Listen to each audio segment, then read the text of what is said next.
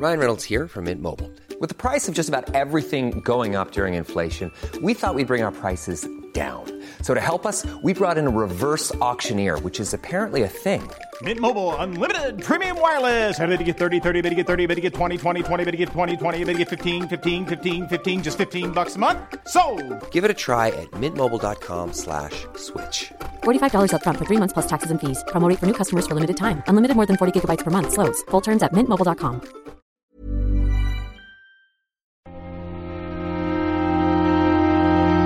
Muy buenas a todos y bienvenidos a El Nexo, una serie de pequeñas reflexiones sobre la actualidad del videojuego.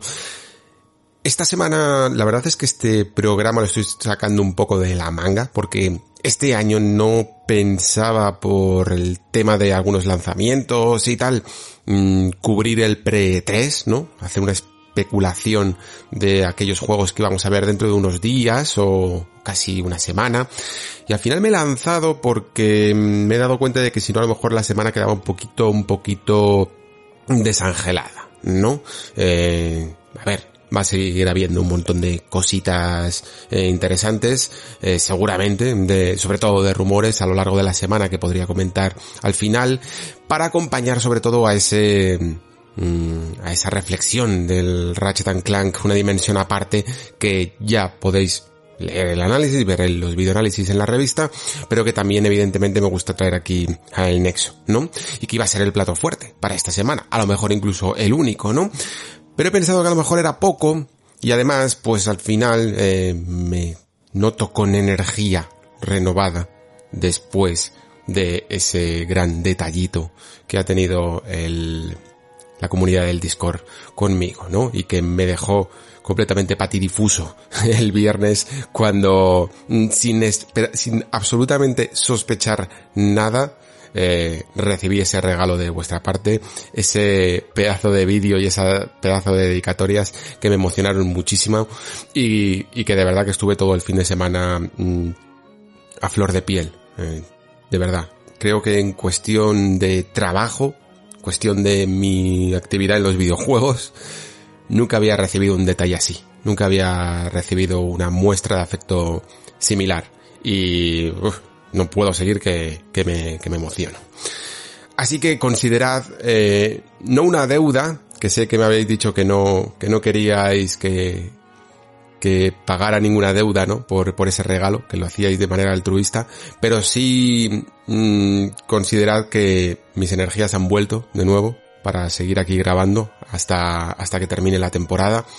Y tengo ganas, tengo ganas de grabar y tengo ganas de hablar del E3 y sobre todo probablemente de, equivocarme mucho, tampoco es que este pre-E3 vaya sobre... Eh, bueno, sobre intentar adivinar lo que vamos a ver, ¿no? Sino simplemente de intentar comentar, pues aquellas cosas que son más sonadas, que se pueden prever, sobre todo en qué estado pueden estar y cuánta probabilidad hay de que las terminemos de ver, ¿no? Y luego ya, pues la próxima semana sí podéis decirme eh, que me he equivocado en esto, que me he equivocado en lo otro, ¿no? O qué decepción por no haber visto eh, X cosa. Vamos a comenzar con un orden extraño porque a mí la verdad que en esto me habría gustado seguir eh, el típico, la típica organización que se hacía en todos los E3, que es pues eh, Nintendo, Sony, Microsoft y third parties, ¿no? Pero ya sabéis que el E3 es convulso, ahora Sony no está, eh, las third parties ya tienen una importancia relativamente alta como para que no se las mezcle, ¿no? Y tengamos cada una con su categoría aparte, pero eso sí, pues voy a ir un poco como de, de las más pequeñitas o de algunas que no hay mucha cosa prevista o anunciada a algunas de las más grandes, ¿vale? Así que vamos allá. Comenzamos este pre-3 de 2021.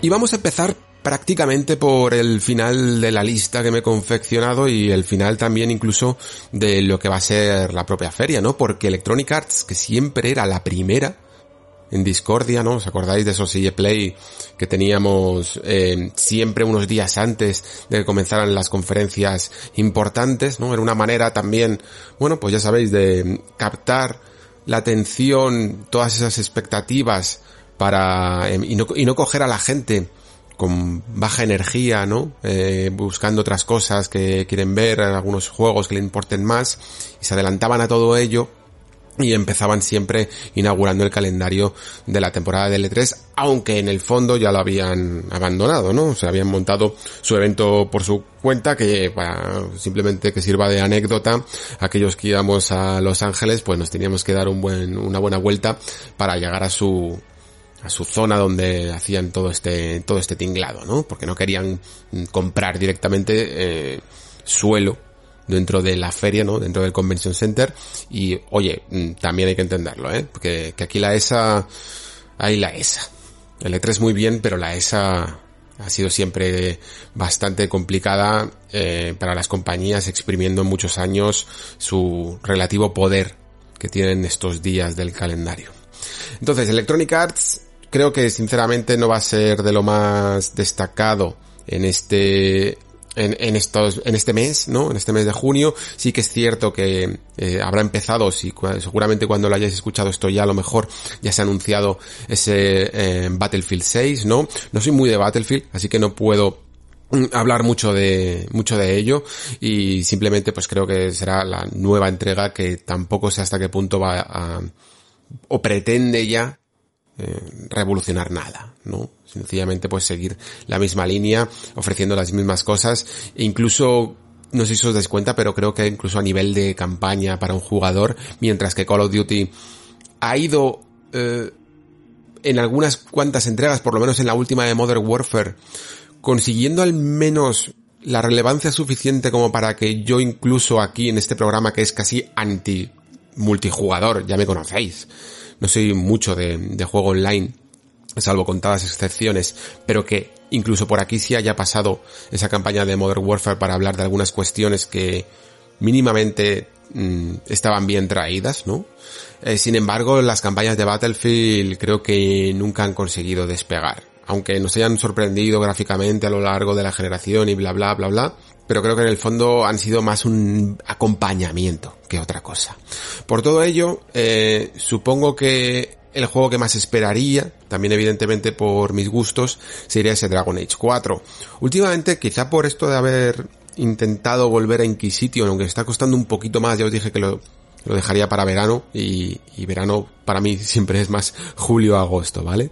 Eh, y un poquito de septiembre, pero ahí ya nos vamos a meter con más lanzamientos y tendré menos tiempo. Pero espero que en julio-agosto enmendar algunas cosillas que tengo por ahí pendientes, ¿no? Y una de ellas es los DLCs, o al menos ese DLC que es más importante de Dragon Age Inquisition y que podría llegar a enlazar con Dragon Age 4, ¿no? Con todo lo que sucede con esa trama que se deja un poco ahí eh, colgada, ¿no? Mm, voluntariamente que es la de Solas, ¿no? Este elfo mago que va a tener probablemente mucha presencia en este Dragon Age 4, ¿no?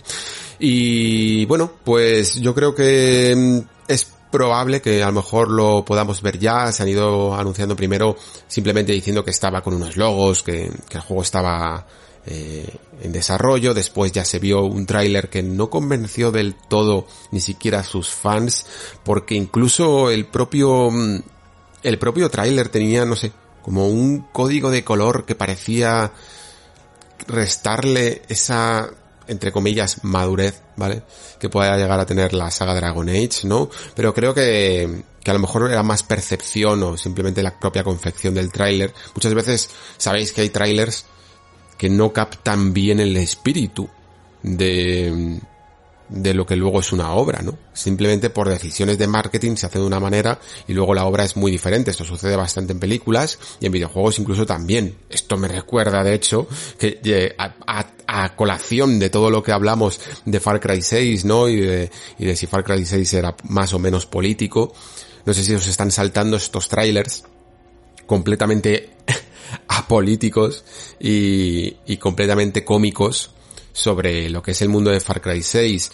Eh, es curioso, ¿no? Porque mientras que los desarrolladores lanzaron después ese mensaje, ¿no? Ese mensaje en redes sociales, hablando de que sí, que admitían que su juego era político y que intentaban eh, contar, ¿no? Eh, algo más que sencillamente una comedia loca de aventuras, que era lo que parecía, pues no, los trailers estos de anuncio son completamente una comedia loca de aventuras, eh, poniendo a un tío completamente alocado, creando armas como si fuera un, el profesor chiflado o alguna cosa así, ¿no? Y que le sale todo mal. Por la misma razón, vuelvo a Dragon Age y digo que no tiene no tenemos por qué fiarnos demasiado de trailers. Eh, lo que necesitamos realmente es ver ese gameplay y ese gameplay que nos confirme eh, cuál es el espíritu de un juego que en el fondo ha cambiado mucho. De una saga, quiero decir, que en el fondo ha cambiado mucho. Si bien la primera era... Ay, ¿cómo digo esto? Eh, para mí, sinceramente, la mejor y la que tenía el espíritu de la Bioware clásica, igual un poco que Mass Effect, ¿eh? Aunque en Mass Effect, al final, es, es más difusa la diferencia, ¿no? Eh, casi todos los Mass Effect tienen más o menos se parecen. Eh, si, si, tienes que mirar mucho con lupa para ver un poco más el espíritu de la Bioware y menos el de EA, en Dragon Age creo que se vio más, ¿no? Dragon Age 1 tiene más ese espíritu de BioWare, herederos de Baldur's Gate, mientras que mm, Dragon Age 2 intenta apelar más al espectáculo consolero, eh, haced un poco el esfuerzo de entenderme con estas palabras, que evidentemente no estoy desprestigiando a las consolas, simplemente que, que se limaron muchas de las mecánicas más profundas del juego eh, y se le dio un aspecto mucho más cinemático, no apelando más a un gran público que es el que convive eh, con las consolas más que con el factor de PC que tenía el primer juego, quizá, ¿no? Eh, luego con Dragon Age Inquisition, pues siempre se suele hacer después de algunas críticas ¿no? un pequeño paso atrás y fue una mezcolanza tirando también más a lo cinemático, evidentemente, pero que fue lo suficiente como para que en un 2014 tuviera la suerte, entre comillas, de llevarse hasta ese premio del año de los premios del Geoff Keighley, que no tienen por qué ser oficiales ni nada parecido, ya lo sabéis, ¿no? Pero, pero se lo llevó también por, porque fue un año con muchas ausencias, pero que creo que incluso en perspectiva no se lo tendría que haber llevado, ¿no? Y lo digo como alguien que disfrutó de Dragon Age Inquisition, pero ese año al final pues salieron juegos como, o no sé, a lo mejor Bayonetta 2 por ejemplo, hay mucha gente al que se la hubiera dado directamente. Y, y yo incluso, y fijaos que acabo de decir que esto no es un podcast ni yo soy un jugador mucho de online, pero yo ese año, que fue cuando salió Hearthstone, se lo hubiera dado a Hearthstone, que creo que ha sido algo mucho más relevante para la historia del videojuego de lo que ha sido en el fondo Dragon Age Inquisition, ¿no? Aún así, os digo ya, que no sé si todavía estarán preparados para que la nueva BioWare afronte enseñar el juego mmm, demasiado pronto, pero creo que ya empieza a ser hora de Dragon Age 4.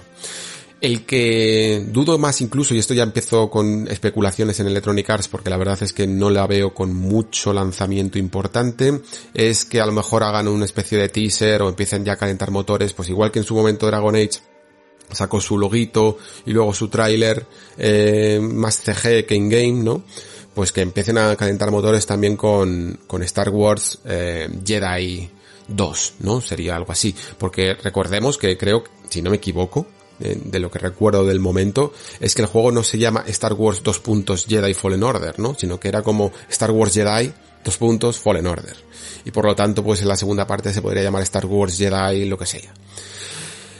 Creo que a lo mejor le vendría bien a Electronic Arts para empezar a ser un poquito más, a recuperar un poco a lo mejor ese prestigio que siempre va ganando y perdiendo a lo largo de las décadas del videojuego, mostrar aquí algo de fortaleza. Lo que pasa es que no sé hasta qué punto eh, una compañía como Respawn puede mm, coger todo el peso del prestigio, ¿no? Que necesita para levantar Electronic Arts, ellos solos. Eh, recordemos que ya no solo es que hiciera este mm, Star Wars, sino que está siempre un poco parte del estudio haciendo esa rama de Apex Legends. También están esos rumores de Titanfall 3 que a mí me encantaría que, que se cumplieran, ¿no? Y que, y que a lo mejor incluso podrían llegar a estar eh, también preproduciéndolo, cuando menos, o, o, o ya incluso produciéndolo y vienen también de algunos desarrollos, desarrollos extra, como ese eh, Medal of Honor que salió para realidad virtual y que bueno, mm, quedó un poco en tierra de nadie, incluso para los estándares de realidad virtual se considera un juego que creo que es bastante atractivo, pero a lo mejor nada en el fondo revolucionario y que sin embargo terminó ganando, ganando un, un premio Oscar, un Oscar al mejor documental por un extra que venía con él, ¿no? La cuestión es que Respawn o bien amplían el estudio o no va a poder sacar todas las castañas del fuego de Electronic Arts, ¿no? Y creo que poco más hay que hablar de, de Electronic Arts, la verdad, para este año. Hay un montón de eventos de estos que realmente es difícil de saber exactamente cuánto de relevancia van a tener y cuánto de simplemente querer poner ahí el nombre, ¿no? Porque tenemos, por supuesto, todo este proyecto de competición del Geoff Keighley del Summer Game Fest. Entiendo ahí por, pues, estáis hablando del Discord, pues creo que lo han dicho los chicos de Chiclana, ¿no? Que parece como el villano, ¿no? Este Geoff Keighley em, haciendo la guerra por su cuenta. A mí no es que me caigas particularmente bien eh, el amigo Geoff, tampoco particularmente mal, sinceramente, no, ni me va ni me viene. Eh, pero creo que tiene una parte buena y una parte mala su presencia, ¿no? En este tipo de ferias. La parte mala quizá sería que le gusta demasiado el espectáculo, ¿no? Le gusta primero eh, el protagonismo absoluto a su persona y, y el protagonismo y darle incluso demasiado, no sé, demasiado bombo a cosas que no la tienen y sobre todo mezclar lo que ya son anuncios de por sí, que son los trailers de videojuegos, con anuncios aburridos, ¿no? Tenemos los anuncios divertidos, que son los trailers de videojuegos, y los anuncios aburridos. Y eso sí que no me mola. Mezclar todo esto con patrocinios, que yo entiendo que es la manera que tiene él de ganar dinero, pero no me parece que sea la correcta. Creo que todo esto debería tener un talante gratuito, eh, y gratuito incluso me, meto aquí la variante, la variable de tiempo, ¿no? En el sentido de que no pagues por tu tiempo consumiendo anuncios aburridos, sino que ya que estás consumiendo anuncios, al menos que sean divertidos y que sean solo esos anuncios y nada más, ¿no? Y creo que en eso está empantanando un poquito de más el tema. Lo que pasa es que eh, habréis detectado que tampoco soy muy fan de la ESA, que es la organización esta que hay detrás del E3. Es, cuando menos, muy chapucera, ¿vale? Muy chapucera. La lía siempre con temas de acreditaciones. Sus páginas web es completamente terrible tanto para profesionales como para aficionados. Después de todo lo que pasó con la filtración de datos de periodistas, este año la página web es un completo desastre hasta el punto de que cualquiera que la vea parece que, o sea, es fácil detectar que está hecha en dos días y casi parece que está hecha por algún amigo de alguien para llevarse una mordida. Así de, así de claro lo digo, de verdad. Es un maldito desastre y no vale para nada y nos va a complicar mucho la vida a nivel de, trabajo y a vosotros directamente es que en cuanto entréis dos veces no vais a querer volver a pasar por ahí. Entonces vais a ir directamente pues a los canales eh, oficiales de las compañías a ver sus conferencias y punto, ¿no? Y así que lo que tenemos es en el fondo dos agentes es como lo que hacía el meme, ¿no? De dos ratas peleando por un churro. Pues sí, mm, parece un poco así. Lo que pasa es que, como decía, la parte positiva, un poco, de que el Joff esté también aquí intentando participar en estos eventos es que mmm, no le da el monopolio, por decirlo así, a la ESA. Y, y, puede que intenten poco a poco, a lo largo de los años, intentar trabajarse un poco más eh, el espectáculo en sí mismo, ¿no? Y que el jugador al final, el espectador, salga beneficiado del asunto. Veremos si al final esto es así.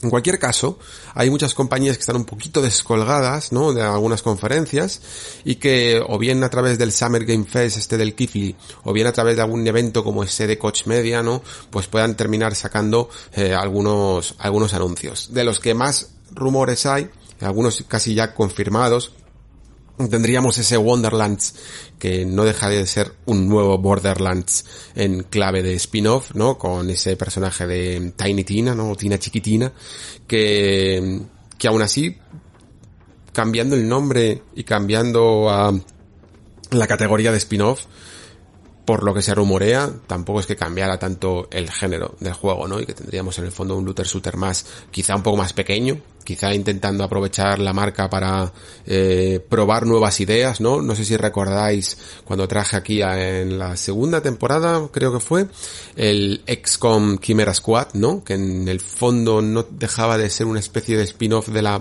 saga, intentando probar cosillas nuevas y que personalmente creo que no terminaron de funcionar casi ninguna pero que de esta manera lícita te permites eh, hacer cambios sin llamarlo XCOM 3. Fue uno de los mm, de las conclusiones que saqué, ¿no? Pues lo mismo, este Wonderlands sirve para lo mismo, ¿no? Sirve para hacer pequeños cambios de prueba sin llamar a la cosa o, o directamente jugándosela cuando salga Borderlands 4. También se especula sobre un XCOM, hablando un poco de XCOM, eh, se especula sobre un XCOM, pero que en vez de tener todo este entorno de eh, invasión alienígena, ¿no? Sería directamente licenciado de la marca Marvel, eh, de la franquicia de Marvel. Es decir, que mezclaríamos un juego de estrategia por turnos con personajes del universo. No se sabe más, no se sabe hasta qué punto podría llegar a ser con héroes principales o yo que sé, con algunas de las ramas estas de los SHIELD o alguna cosilla así. Pero bueno, es un XCOM. Y en teoría estaría hecho por Fireaxis. Así que a, por ese lado pueden tener mi atención. Pero ya sabéis que yo no soy muy fan de Marvel. Y de la misma manera que también tuvieron mi atención con Avengers, sencillamente por el hecho de que era Crystal Dynamics y, y, que Crystal Dynamics es una de esas compañías que tengo un poco siempre en mi corazón, ¿no? Por el, por Soul River sobre todo y porque también me gustan mucho sus Tomb Raider. Eh, al final Avengers, pues es que salió como salió, ¿no? O sea, no, que, se, que haya una compañía que te guste o que suele hacer buenos estudios, eh, buenos juegos, perdón, no significa que, que siempre vaya a ser una garantía de, de, éxito, ¿no? Y sobre todo con temas licenciados, por mucho que sea Marvel, por mucho que tenga pasta, por mucho que ahora tengamos grandes Spider-Mans de por medio, el hecho de licenciar una franquicia, lo saben también los fans de Star Wars, no te garantiza absolutamente nada. Así que veremos exactamente si Fireaxis tiene al menos la libertad para poder utilizar eh, estos héroes como le venga en gana, ¿no? Si en el caso de que se cumpla el rumor y tengamos al menos un, un XCOM que merezca la pena. Y, y, yo con eso ya me da igual en el fondo si estamos llevando al Capitán América o estamos llevando a quien sea. Pero eso sí, claro, evidentemente, si tenemos héroes, mm, no estamos hablando de, de clases, ¿no? En cuanto a los soldados, en la manera de evolucionar los soldados, y tampoco estamos hablando probablemente de esa capacidad que tienen de morir, ¿no? Pues no creo que quieran matar a la, que, termines matando a la mitad del componente de los superhéroes de Marvel. Tendrán que lidiar con todas estas cosas también a nivel de, pues eso, las negociaciones que hay siempre que prestas una licencia de lo que se puede hacer y de lo que no. Y de la personalización que se puede hacer con estas, eh, con estos personajes y la adaptación de sus poderes al entorno del juego. Y luego tengo aquí apuntado una cosa que no deja de ser en el fondo más un deseo mío, eh, y es que Atlus de alguna manera se pronuncie, eh, y bueno, seguro que se pronunciará en más de una manera, pero me gustaría ver por fin algo de este Project Re Fantasy que tenemos por ahí descolgado y que no deja de ser mmm, de la misma importancia que tendría el, un anuncio, el anuncio de Persona 6. ¿Vale? Eh, recordemos que el P-Studio después de Persona 5 y aunque sacó este Royal, empezó a meterse, decidieron por fin cambiar un poquito de, de entorno, ¿no? Y en vez de directamente liarse con Persona 6, hacer este juego de fantasía épica que suena como más clasicote, ¿no? Y a lo mejor muchos de vosotros lo que os gusta de Persona es que precisamente se sale de todos los clichés de fantasía del género de JRPG, pero que a mí lo que me atrae la atención es que me gusta, evidentemente, el entorno de, de un juego de fantasía medieval, pero me gusta el P-Studio, me gusta la forma en la que el P-Studio suele mmm, afrontar sus desarrollos. Así que si le dan una vuelta de tuerca al, a la ambientación y sobre todo incluso les permite a través de una marca nueva experimentar con sistemas de combate que se vayan más allá de las reglas de un Shin Megami Tensei, ¿no? Pensad que Persona siempre, siempre, siempre, aunque sea sencillamente porque es así la tradición y en Japón son muchos de tradiciones, nunca creo que se vayan a salir de las reglas de Shin Megami Tensei. Y aunque las reglas de Shin Megami Tensei son muy divertidas, y siempre dan lugar para hacer cambios, novedades, mejoras, pero en el fondo son clásicas, y a veces incluso se te pueden antojar un pelín repetitivas cuando, no en un, no en un juego en sí, o sea, tú juegas a Persona 5 y no se te, que, es curioso que no se te haga repetitivo un juego de ciento y pico horas, ¿no? Pero cuando has jugado muchos Sin Megami y has jugado muchos spin-off de Sin Megami y has jugado muchos Persona, llega un punto en el que estás del, de la manera que tiene, de la mecánica de las debilidades elementales de Sin Megami, pues es un poco hasta el gorro, ¿no? Eh, también me gustaría ver lo que es capaz de hacer el P-Studio fuera de estas mecánicas. Eso es lo que más me interesa de salirse un poco de la propia franquicia incluso que les ha dado a conocer al P-Studio, ¿no? La saga Persona. Y eso es un poco lo que más tengo apuntado de algunos de estos mm, eventos, ¿no? Tipo Summer Game Fest o, o, de Coach Media, que seguro que después sacarán alguna cosa. Pero ya que se han adelantado además temas de Sega y, y cosas así, pues no sé hasta qué punto podrán dar de Sonic, eh, no sé hasta qué punto podrán Mm, sacar más novedades que sean realmente, realmente interesantes o que no sean a lo mejor pues el típico port o, o yo que sé, eh, o la típica secuela un poco menor, ¿no? Yo tengo aquí apuntado sobre todo para hablar de los proyectos un poquito más grandes, ¿no? No me he metido todavía en temas de indies porque pretendía que este podcast durara una hora, iluso de mí, y, y llevo dos, y llevo dos categorías. Si se hubiera metido indies, es lo que quiero decir, no, no terminaría jamás. Así que vamos a seguir con Namco Bandai, o Bandai Namco, como, se llama desde hace unos años, todavía sigo diciendo Namco Bandai, madre mía. Aquí ya nos metemos un poco en, en un buen jardín. Eh, creo que sin duda va a estar ese Tales of Arise. Eh, creo que es uno de los grandes de las grandes apuestas que tiene Bandai personalmente, ¿no? Aparte de, bueno, aparte de este inminente Scarlet Nexus que a lo mejor tiene algo de presencia, pero que por su lanzamiento pues evidentemente ya no va a generar esas expectativas porque es que lo tenemos aquí y ya hemos incluso jugado una demo, ¿no? Tales of Arise es ese que sale en septiembre y que aunque ya se ha visto mucho de él, pero creo que todavía da para que se vea más gameplay y seguramente sea lo que en lo que se centre de cara al E3, ¿no? De, sea el típico gameplay largo en el que se pueda ver perfectamente ya eh, un combate tras combate tras combate, toda una zona, ¿no? Eh, directa de gameplay de 20 minutos, con, entendiendo exactamente las mecánicas de, del nuevo sistema de combate. Ya sabéis que Tales of más o menos, aunque todos siguen esa mecánica de ese sistema de, de juego de acción JRPG, pero que todos tienen sus intríngulis y sus cambios, incluso dentro de las artes y de, las magias místicas, ¿no? Eh, cada uno en el fondo después aporta algo nuevo al conjunto. Y seguro que Tales of Arise además va a ser uno de los más transgresores, uno de los Tales más transgresores, precisamente porque es, marca el 25 aniversario, ¿no? De la franquicia.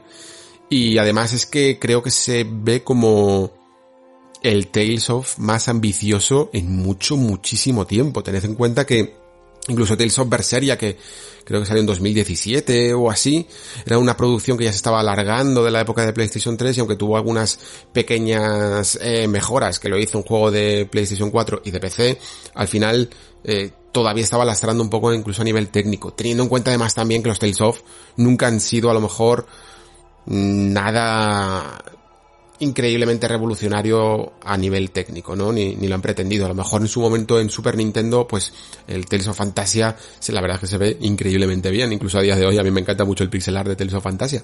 Pero, pero desde entonces no ha sido una saga que se prodiga en estos ámbitos técnicos. Pero es que Arais se ve francamente bien. Se ve francamente bien. Es, es por esta técnica, aparte de motor renovado y, y tal, es, pero es por esta técnica que comparte un poco de texturas de acuarela, ¿no? Y, digo que comparte un poco con eh, Zelda eh, Skyward Sword. No me salía ahora, que va a salir ahora la versión HD, ¿no? Que tienen estas texturas, también incluso un poquito con lo que hacía de texturas pintadas, de trazos, eh, en Dishonored. Es en vez de utilizar una eh, foto, ¿no? Una imagen realista para aplicar en la textura del polígono, utilizar eh, pinceladas, ¿no? Técnicas de, de pintura y en este caso de acuarela. Y le da, mezclado en eso con altas resoluciones, ¿no? Una sensación fantástica este mundo. Está muy, muy cargado se ve cada mapa. En vez de tener el típico bosque desangelado con cuatro árboles y una textura plana borrosa en el suelo, joder, es que ves algún tráiler, ¿eh? Tanto en zonas de ciudad como en, zonas de, pues eso, de alrededor de las ciudades, del bosque, la típica zona mm, que hay monstruos y, y que vamos recorriendo, se ve muy, muy cargada, muy, muy cargada. Y luego aparte, están destacando mucho en el tema de, en trailers, las animaciones, ¿no? Y el estudio encargado de las animaciones, porque es que realmente están muy conseguidos a nivel de, de ser tanto o más espectaculares que, que algunos de los mejores animes, ¿no? Echarle un, un buen vistazo y creo que puede ser, es esa puerta de entrada, ¿no? Como por ejemplo, Mm, recientemente creo que es este Ratchet and Clank, una dimensión aparte para aquellos que no hayan sido muy prolíficos en la franquicia y que quieran de repente meterse aprovechando la excusa de la nueva generación. Es una buena puerta de entrada, ¿no? Siempre hay uno de estos juegos que, que funciona muy bien para ello.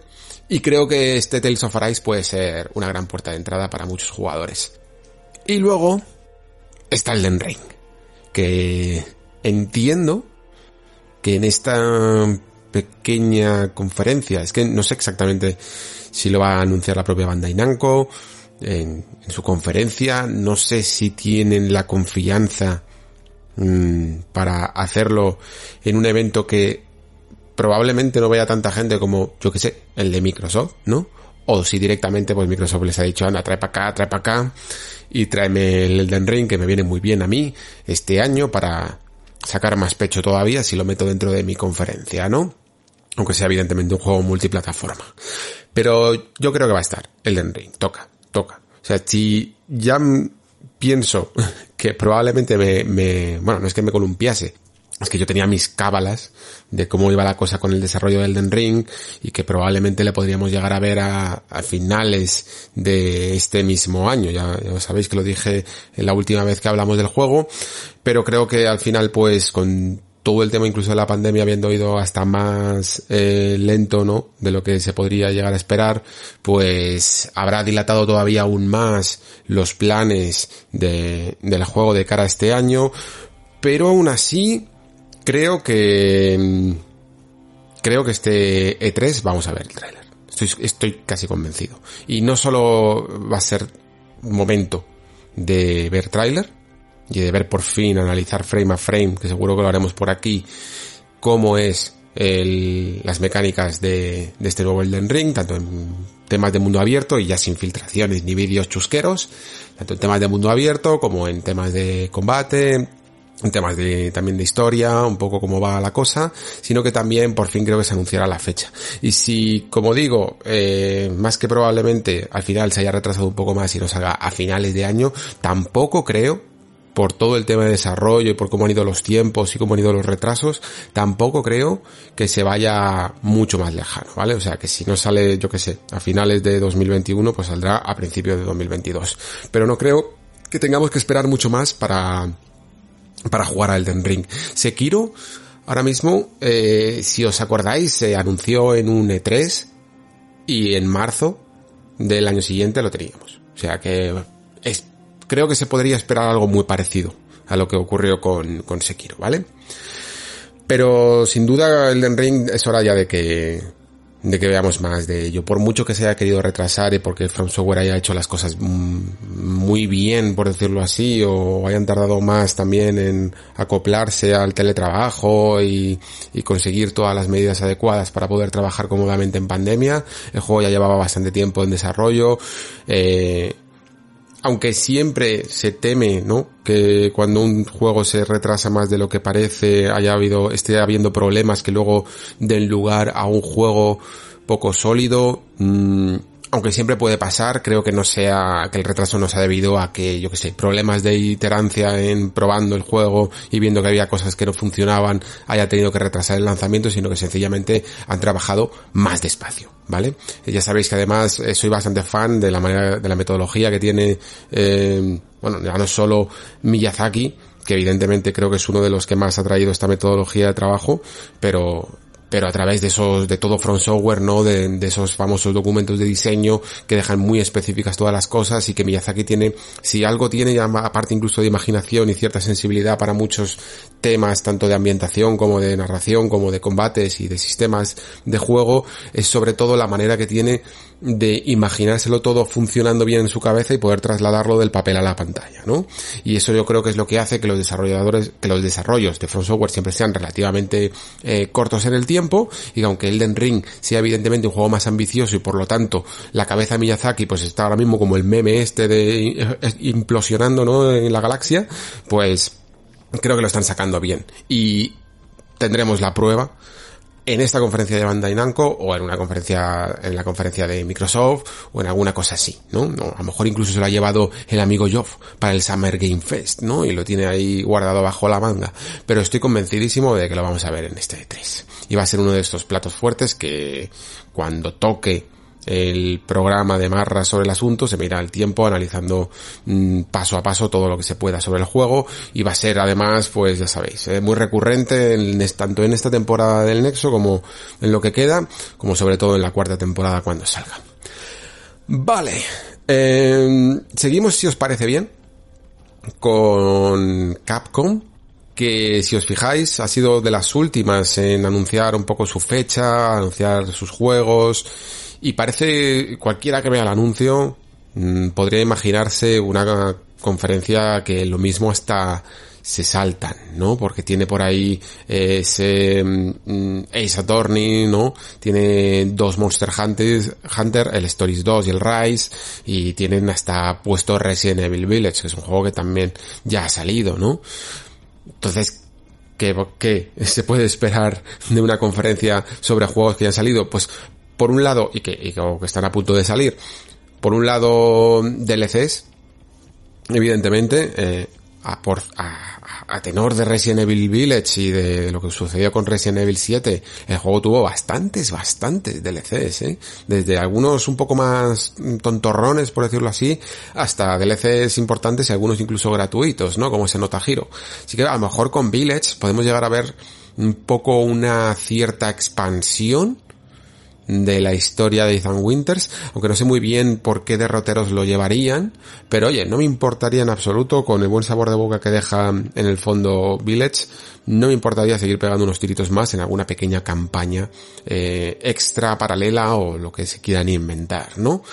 Pero está claro, o por lo menos a mí me lo parece, y espero aquí tampoco columpiarme, que si Capcom está anunciando estos juegos como una conferencia, ¿no? Es porque va con mucho secreto que no puede anunciar. Y dentro de ese secreto sería bastante fácil eh, adivinarlo, ¿no? Si echamos un poco mm, ojo a, esos documentos filtrados, pues que nos dan unas cuantas pistas de qué puede ser eso que está Capcom trabajando. Y por un lado, evidentemente, creo que uno de los de los desarrollos que más esperamos por aquí por el Nexo y por la comunidad, porque somos bastante fans, es Dragon's Dogma 2. El documento decía 2022 y eso yo creo que lo hace un candidato en el caso de que todas las fechas se hayan cumplido, no se hayan movido de calendario, que ojo, puede pasar, ¿no? Estamos en la temporada en la que estamos, eh, y la situación del mundo en la que se encuentra y todo puede cambiar. Pero Capcom la verdad es que es una compañía que trabaja muy bien y ha trabajado muy bien también incluso durante la pandemia. Así que si todo más o menos marcha según sus propias previsiones, ¿no? Mm, sería lógico pensar que el E3 de 2021 sería el momento para anunciar este Dragon's Dogma 2. Y Dragon's Dogma 2 creo que tampoco, o sea, fijaos, evidentemente lo espero con ansias, ¿eh? Pero por mucho que lo espere con ansias, me da que no va a ser especialmente revolucionario en cuanto a lo que nos ofrezca con respecto a los que jugamos a su primera parte, sino que va a querer trasladar un juego que en su momento en 2012 creo que ya hacía cosas que eran bastante ambiciosas para la época, ¿no? El, mundo abierto que tenía, incluso apoyándose en ese famoso motor eh, que tenía Capcom por la que, vamos, le dio eh, muchísimo rédito, igual que ahora está haciendo con el Re-Engine, ese MT Framework, ¿no? Que lo utilizó para todo, para, para este Dragon Dogma, para los Planet, para un montón de cosas. Mm, le sacó mucho, mucho partido y aún así el juego tenía que, nació con unas bandas con una resolución eh, bastante baja, ¿no? Para poder mover todo ese mundo eh, de Gransis en pantalla, ¿no? Y sobre todo, pues evidentemente destacaba por ser uno de esos juegos que respondía muy contundentemente a una de las quejas eh, más expandidas de todo fan del RPG, que es eh, que suelen tener combates bastante reguleros, ¿no? Que mientras que están teniendo esa ambición en sus mundos y en sus escalas, hablo más bien de RPG occidental, aunque Dragon's Dogma sea eh, japonés, pero en el fondo toma la estructura de un RPG occidental de acción.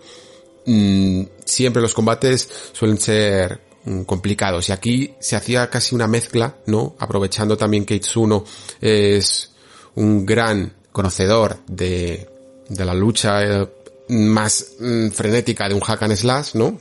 aplicaba muchas de esas técnicas y de su sapiencia a Dragon's Dogma y los combates de Dragon's Dogma molaban bastante. Tanto incluso los más básicos como todo el sistema que hacía de clases, de clases mixtas y luego por supuesto pues la caza de grandes criaturas mitológicas en las que te podías subir y era muy muy espectacular y además es que las clases estaban bien diferenciadas, ¿eh? Molaba jugar tanto con eh, espada corta, dagas, mm, arcos, como hasta con los magos hacían unas magias que eran lentas pero muy muy espectaculares. Y por eso creo que Dragon's Dogma 2 en el fondo va a ser un poco lo mismo, ¿vale? Quizá algo mejor en su historia, que algunos momentos era un poco extraña, aunque tenía momentos muy logrados y, y cuestiones bastante interesantes con respecto a toda la mitología del dragón, incluso todo el final, ¿no?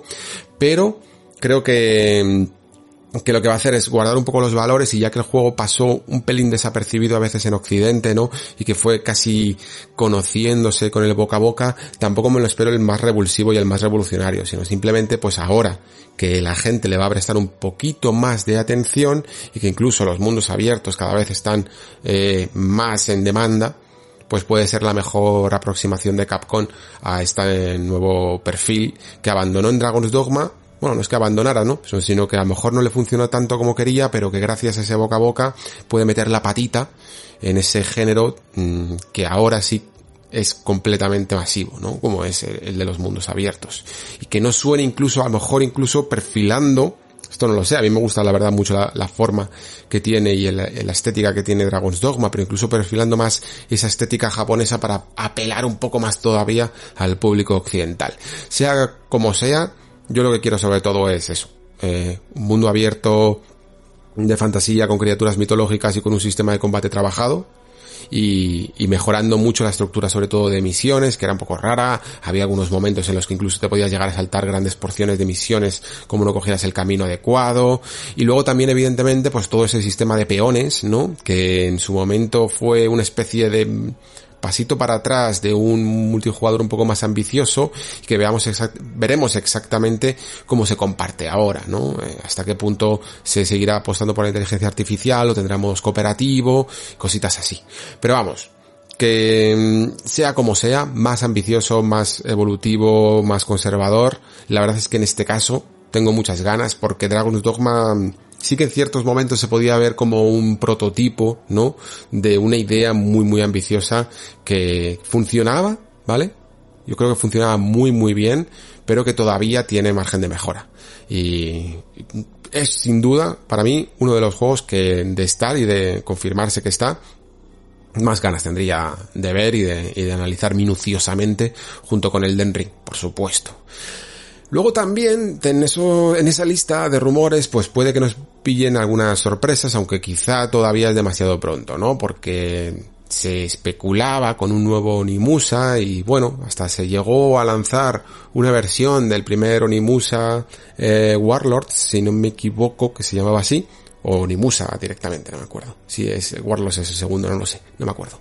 La cuestión es que mm, se lanzó esta versión un poco remasterizada, a lo mejor un poco por caldear el ambiente, ya sabéis que muchas de estas ediciones remasterizadas vienen eh, para cogerle el pulso a una franquicia y ver si se sigue adelante, ¿no? Pero al menos parece que tenían programado resucitar esta marca. Creo que evidentemente se haría, en este caso sí, haciendo un reinicio casi completo, más que un reinicio, un reseteo, porque al igual que Resident Evil pues fue variando a lo largo del tiempo, Onimusa eh, se quedó quizá en esas perspectivas que compartía también con Resident Evil, ¿no? Y que a día de hoy no creo que se atrevieran a hacer un juego así, sinceramente. Si saliera un Onimusa nuevo, directamente sería un juego más acercado a la acción o incluso compartiendo alguna vertiente eh, más moderna tipo Souls o alguna cosa así, pero de como Nioh, ¿no?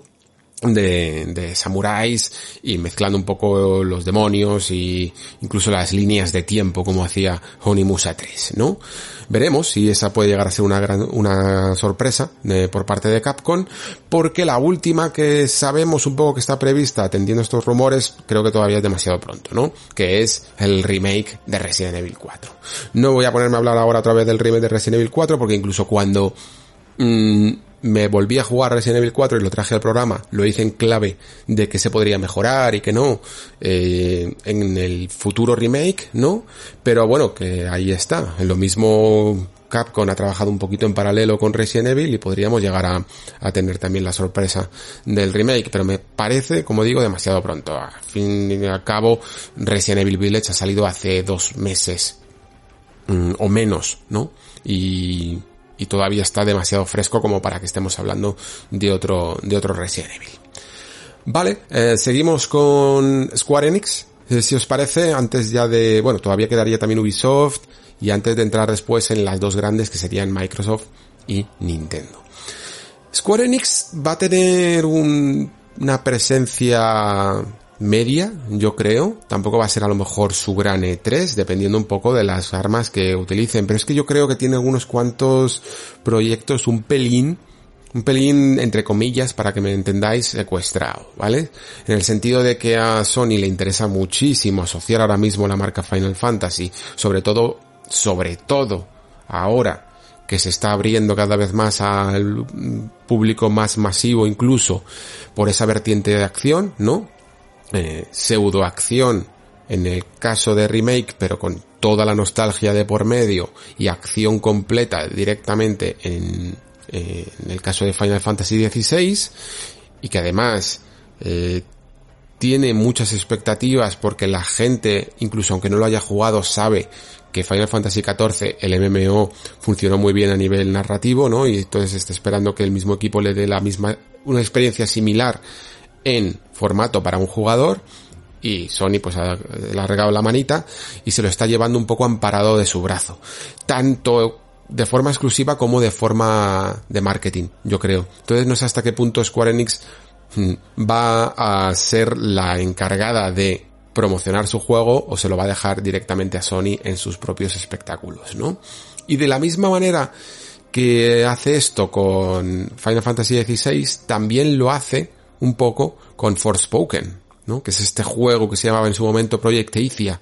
Eh, no sé si os acordáis de una chica que va a otro mundo, ¿no? Que viene de nuestro mundo y cambia de dimensión y tiene unos poderes que, que la hacen, pues, cuando menos volar muy, volar y correr muy rápido por todos lados del mapa, ¿no? Es una de estas técnicas que están utilizando mucho para recorrer los nuevos mundos abiertos de nueva generación de formas más dinámicas. Por lo tanto, vamos a tener muchos poderes de volar y de ir muy rápido. Eh, en el propio Ratchet and Clank, ya os comentaba en el análisis, lo comentaré también cuando saque el programa especial, que teníamos hasta eh, una forma de recorrer algunos entornos grandes con, con unas botas que nos van, como si fuera una especie de patines del futuro, ¿no?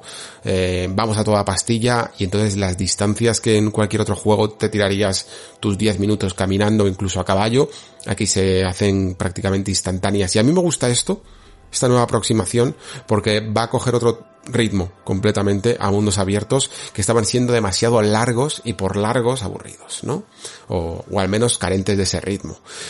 Pero el caso es que creo que Forspoken tampoco va, no sé, eh, si va a estar en la, en la conferencia de Square Enix o se centrarán más en su rama de occidental, ¿no? La de la compra de esa Eidos y de ese Eidos Montreal que ha estado trabajando en la sombra en algún proyecto oculto y que se rumorea, eh, no sé hasta qué punto tendrá solidez este rumor, porque últimamente me parece que los rumores están yendo un poco de madre. En general, casi todos los E3s, los rumores previos suelen ser bastante acertados y este E3 me da a mí que están un poquito fríos, la verdad. Eh, el amigo Jeff Groove este, que últimamente sale en la sopa y no hace más que protagonizar un montón de titulares, creo que se está columpiando un poco y creo que está, está cogiendo un poco este... Mm, ¿cómo llamarlo? Este caché que quiere tener de insider de la industria y se ve obligado a soltar cada semana una, como esta de, bueno, es que Scarlet Nexus sí, creo que ese es el juego que va a estar en el Game Pass día 1, ¿sabes? Y luego ha tenido que salir en Bandai Namco a, a, a confirmar que no, que, que eso era completamente inventado. Entonces, pues, mm, me da que está jugando cada vez más a la ruleta con las adivinaciones, ¿no? La cuestión es que se rumorea que sería un juego de acción-aventura de Guardianes de la Galaxia. O sea, es decir, otra licencia de Marvel. En este caso, Guardianes de la Galaxia, la verdad es que tengo que admitir que si hay algunas de las que más me puedan llegar a interesar del universo Marvel, una sería a lo mejor Guardianes de la Galaxia. Al menos me parece que tiene un, un mundo curioso y llamativo. Pero, mm, no sé, tampoco es lo que más espero de una 2 Monreal, que ha estado eh, trabajando en proyectos que a mí personalmente incluso me han gustado bastante, eh, tanto con Deus Ex como con, hasta con Thief, que evidentemente entiendo que no saliera todo lo redondo que mucha gente mm, mm, esperaba, pero a mí me, me gustó porque me gusta Thief y porque me gusta incluso su, su ambientación, ¿no? Eidos Monreal me gustaría que trabajasen más en proyectos propios que en proyectos licenciados, de la misma manera que, que dije en su momento con Crystal Dynamics. Y por lo tanto eso sería quizá eh, una de las grandes balas que tendrían para su conferencia junto a la de Babylon's Fall, ¿no? Que Babylon's Fall, ya sabéis, es este especie de juego de mm, acción hack and slash de Platinum Games que se anunció hace como si no me equivoco, un par de años, ¿no? También en un E3, o, o incluso en la previa de un E3, bueno, en la conferencia de Square Enix del, e, del E3 de 2019, y aunque lo hemos vuelto a ver, eh, lo vimos por fin en formato jugable, la verdad es que tampoco es que levantara demasiadas expectativas. Eh, se le veía un juego curiosamente apagado en cuanto a colores, como muy uniforme, ¿no? Y y eh, no nos hacíamos en el fondo tampoco una gran idea de cómo eran sus mecánicas de combate, ¿no? Yo creo que este juego nos va a ganar con alguna demostración o con algún gameplay largo en el que podamos ver exactamente cuánto de hack and slash hay y de cuánto de hack and slash técnico hay y cuánto de juego de acción machacabotones también hay, ¿no? Tiene su peculiaridad, ¿no? No sé si era este el que jugaba un poquito casi con los colores tipo eh, Icaruga, ¿no? En el que teníamos un color un poco para defendernos y otro para atacar, pero por ahí andan un poco los tiros. Y aún así, creo que me atrae de momento más, por lo visto, ¿eh? Esperemos un poco a que esté eh, en esta conferencia de Square Enix, si aparece, mmm, se le vea mejor pinta, pero creo que de momento me atrae más por el hecho de que está eh, Platinum Games detrás y eso le da una pequeña garantía de calidad, ¿no? Ya sabemos que Platinum también tiene sus juegos por encargo, ¿no? Porque no hay que, tampoco quiero decir que patinen, porque no creo que patinen, sencillamente se ajustan a los presupuestos que le dan cada encargo, ¿no? Y, pero creo que con Square Enix se llevan bastante bien, como lo demostraron con Nier Automata, y creo que este Babylon's Fall le podría también salir bastante bien, y por eso hablo de ese sello de calidad de Platinum. Pero el juego en sí mismo, ya os digo, como tráiler, de momento, tampoco es que me motive demasiado. Y luego quizá, y esto no sé si podría también colarse a lo mejor de nuevo en una, mm, en el direct de Nintendo, tenemos ese Project Triangle Strategy, que ya sabéis que es ese SRPG, ese juego de estrategia que coge un poco sus inspiraciones de Final Fantasy Tactics y Tactics Ogre, sobre todo creo que de este último porque es la desarrolladora en el fondo, una de las desarrolladoras de estas longevas japonesas que siempre ha estado ahí, ¿no? Y que es la misma que está ahí, no es la misma que desarrolló eh, Octopath Traveler, ¿vale? Esto lo que se llama Acquire. Esto lo digo porque hay un poco de lío siempre entre Square Enix, Acquire y la desarrolladora de este Project Triangle que se llama ArtDink, lo estaba buscando, ¿vale? Eh, no es lo mismo. Square Enix no desarrolla en ninguno de sus estudios internos eh, estos juegos, ¿vale? Sí que a lo mejor ayudó a crear este motor del que está sacando tanto partido y yo que me alegro, ¿no? Porque que le han bautizado un poco como HD 2D, ¿no? Porque también va a estar en, en Dragon Quest 3, en ese especie de remake, y que se lo está tirando directamente a algunos estudios para, para que trabajen con él. Pero ellos mm, propiamente no están desarrollando ninguno de estos juegos. Así que veremos si lo vemos en, el, en la conferencia de Square Enix o si vuelve a aparecer, pues muy probablemente se lo llevará, se lo llevará a Nintendo como también se anunció en su momento, ¿no? En el Nintendo Direct y también hizo lo propio ese Octopath Traveler. Ya os digo que si no os gustó o al menos os decepcionó o cualquier cosa o lo dejasteis a medias o eh, este Octopath, mmm, no volquéis eh, vuestros sentimientos en Project Triangle, porque no es la misma compañía, es el mismo motor, pero no es la misma compañía. A mí, por ejemplo, Octopath, entiendo perfectamente las críticas que tuvo, y sin embargo la demo larga, bastante larga, que jugué de Project Triangle, me entusiasmó muchísimo, sinceramente, ¿eh? me gustó tan mucho, tanto en temas de, de sobre todo el componente estratégico, como creo que estaba incluso mejor definido todavía su, su motor gráfico e incluso a nivel de historia creo que tiene algunas cosas interesantes, ¿vale? Aunque había mucha chapa, ¿eh? Mucho texto, como dice el meme.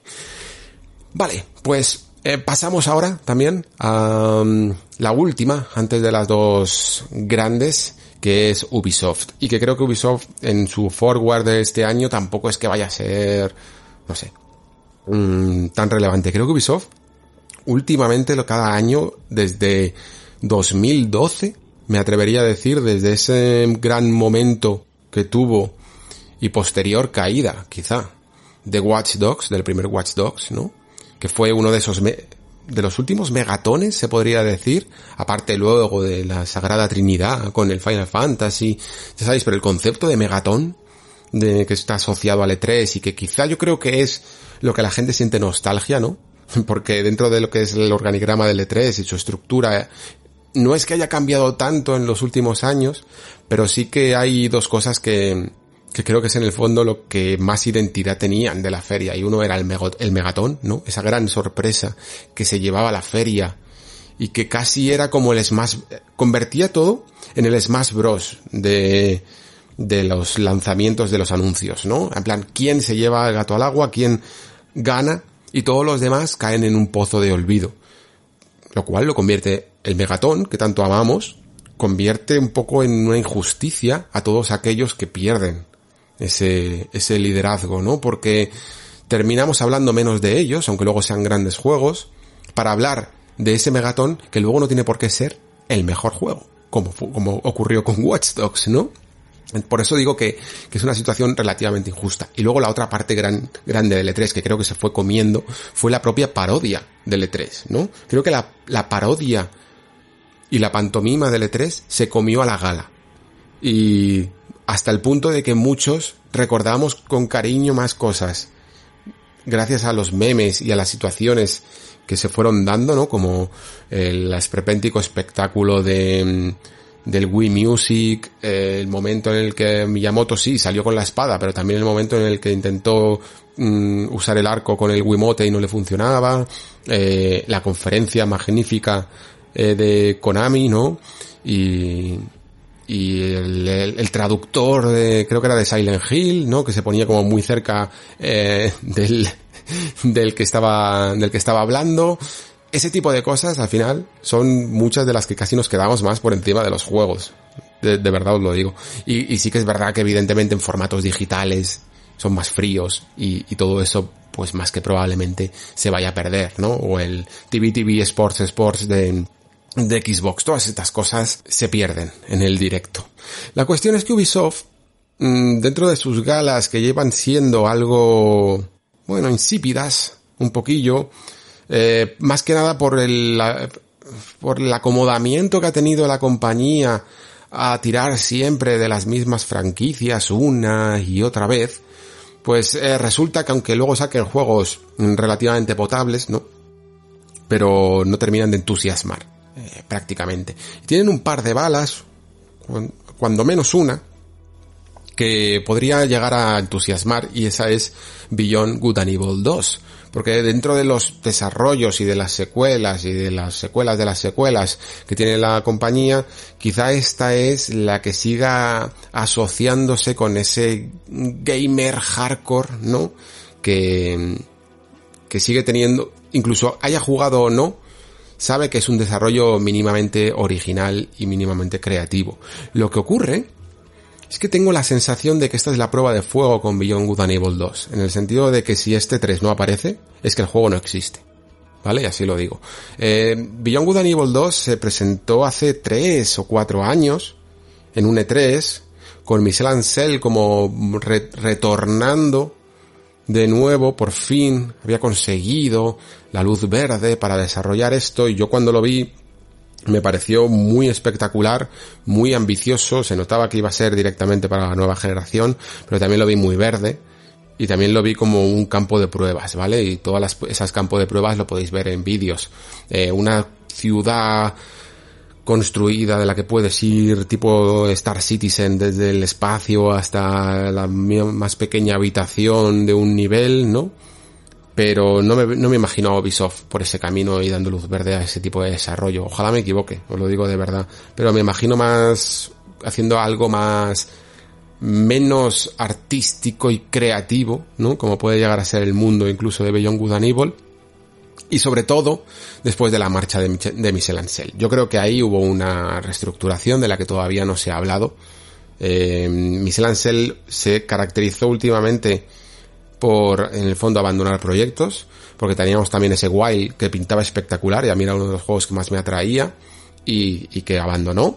Eh, incluso diciéndolo que todavía seguía en desarrollo lo abandonó. Después empezó con Beyond Good a nivel 2 cuando todavía seguía diciendo que hacía Wild y después eh, por polémicas incluso mmm, personales, ¿no? Terminó diciendo que se retiraba de los videojuegos. O sea, que, que, su carrera ya por fin había llegado al final, no sé qué, y que se retiraba. Y por mucho que podamos apreciar el trabajo que haya hecho Ansel, sobre todo con Rayman, ¿no? Y lo que haya dado la industria de los videojuegos, me parece un final casi un coitus interruptus de, de la carrera de un desarrollador, dejar a la mitad eh, dos, mm, dos desarrollos, ¿no? Creo que a lo mejor, no sé, creo que a lo mejor no le había cogido el pulso al desarrollo moderno. Y probablemente ello, pues haya afectado un poco a, a no a Wild, que probablemente ya está más que canceladísimo, sino lo que ocurra con Beyond Good and Evil 2. Podemos tener toda la fe que queramos. A mí, yo estoy encantado de equivocarme y de pensar que, y de ver Beyond Good and Evil 2 en este Ubisoft Forward. Pero es que me veo más una Ubisoft tradicional y conservadora de seguir con su Assassin's Creed Valhalla, con su Far Cry 6, con lo bien que le está yendo eh, también con Rainbow Six y con sus otras franquicias un poco menores, ¿no? Como los Trials, cositas así, que, que metiéndose en un desarrollo cuádruple A, como lo promocionaron en su momento, ¿no? Me parece que, que no sabrían llevarlo a buen puerto. Así que ya os digo, espero, espero equivocarme muchísimo. En fin, esto sería, yo creo, la gran pieza, la que más interesaría al tipo de jugadores que seguramente estéis escuchando esto. Y luego pues tendríamos pues nuestro, nuestra ronda de Assassin's Creed, que incluso aunque no tocase Assassin's Creed nuevo para este año, pero le darían pues su promoción extra a lo que sea el, el, contenido más grande del Season Pass de Assassin's Creed Valhalla, seguramente, que pueda, pueda, llegar a ser ese asedio de París, ¿no? O incluso el hecho de que les, les haya funcionado tan bien este Assassin's Creed Valhalla, que al parecer lo ha petado, para que veáis. Luego decimos que, que si muchos Assassin's Creed, que si son todos iguales y todo lo que queráis, y probablemente sea cierto, eh, y que no consiguen modernizarse, pero es que la gente los sigue comprando. Esto es lo de siempre, ¿no? Es como lo que decía como lo que decía eh, Bethesda con Skyrim, y es como en plan, pero ¿para qué queréis un nuevo Skyrim, un nuevo Elder Scrolls si seguís comprando Skyrim, no? O, o la gente que, que demandamos más juegos de, de Nintendo y, y, es como en plan, pero si Mario Kart 8 sigue vendiendo a expuertas.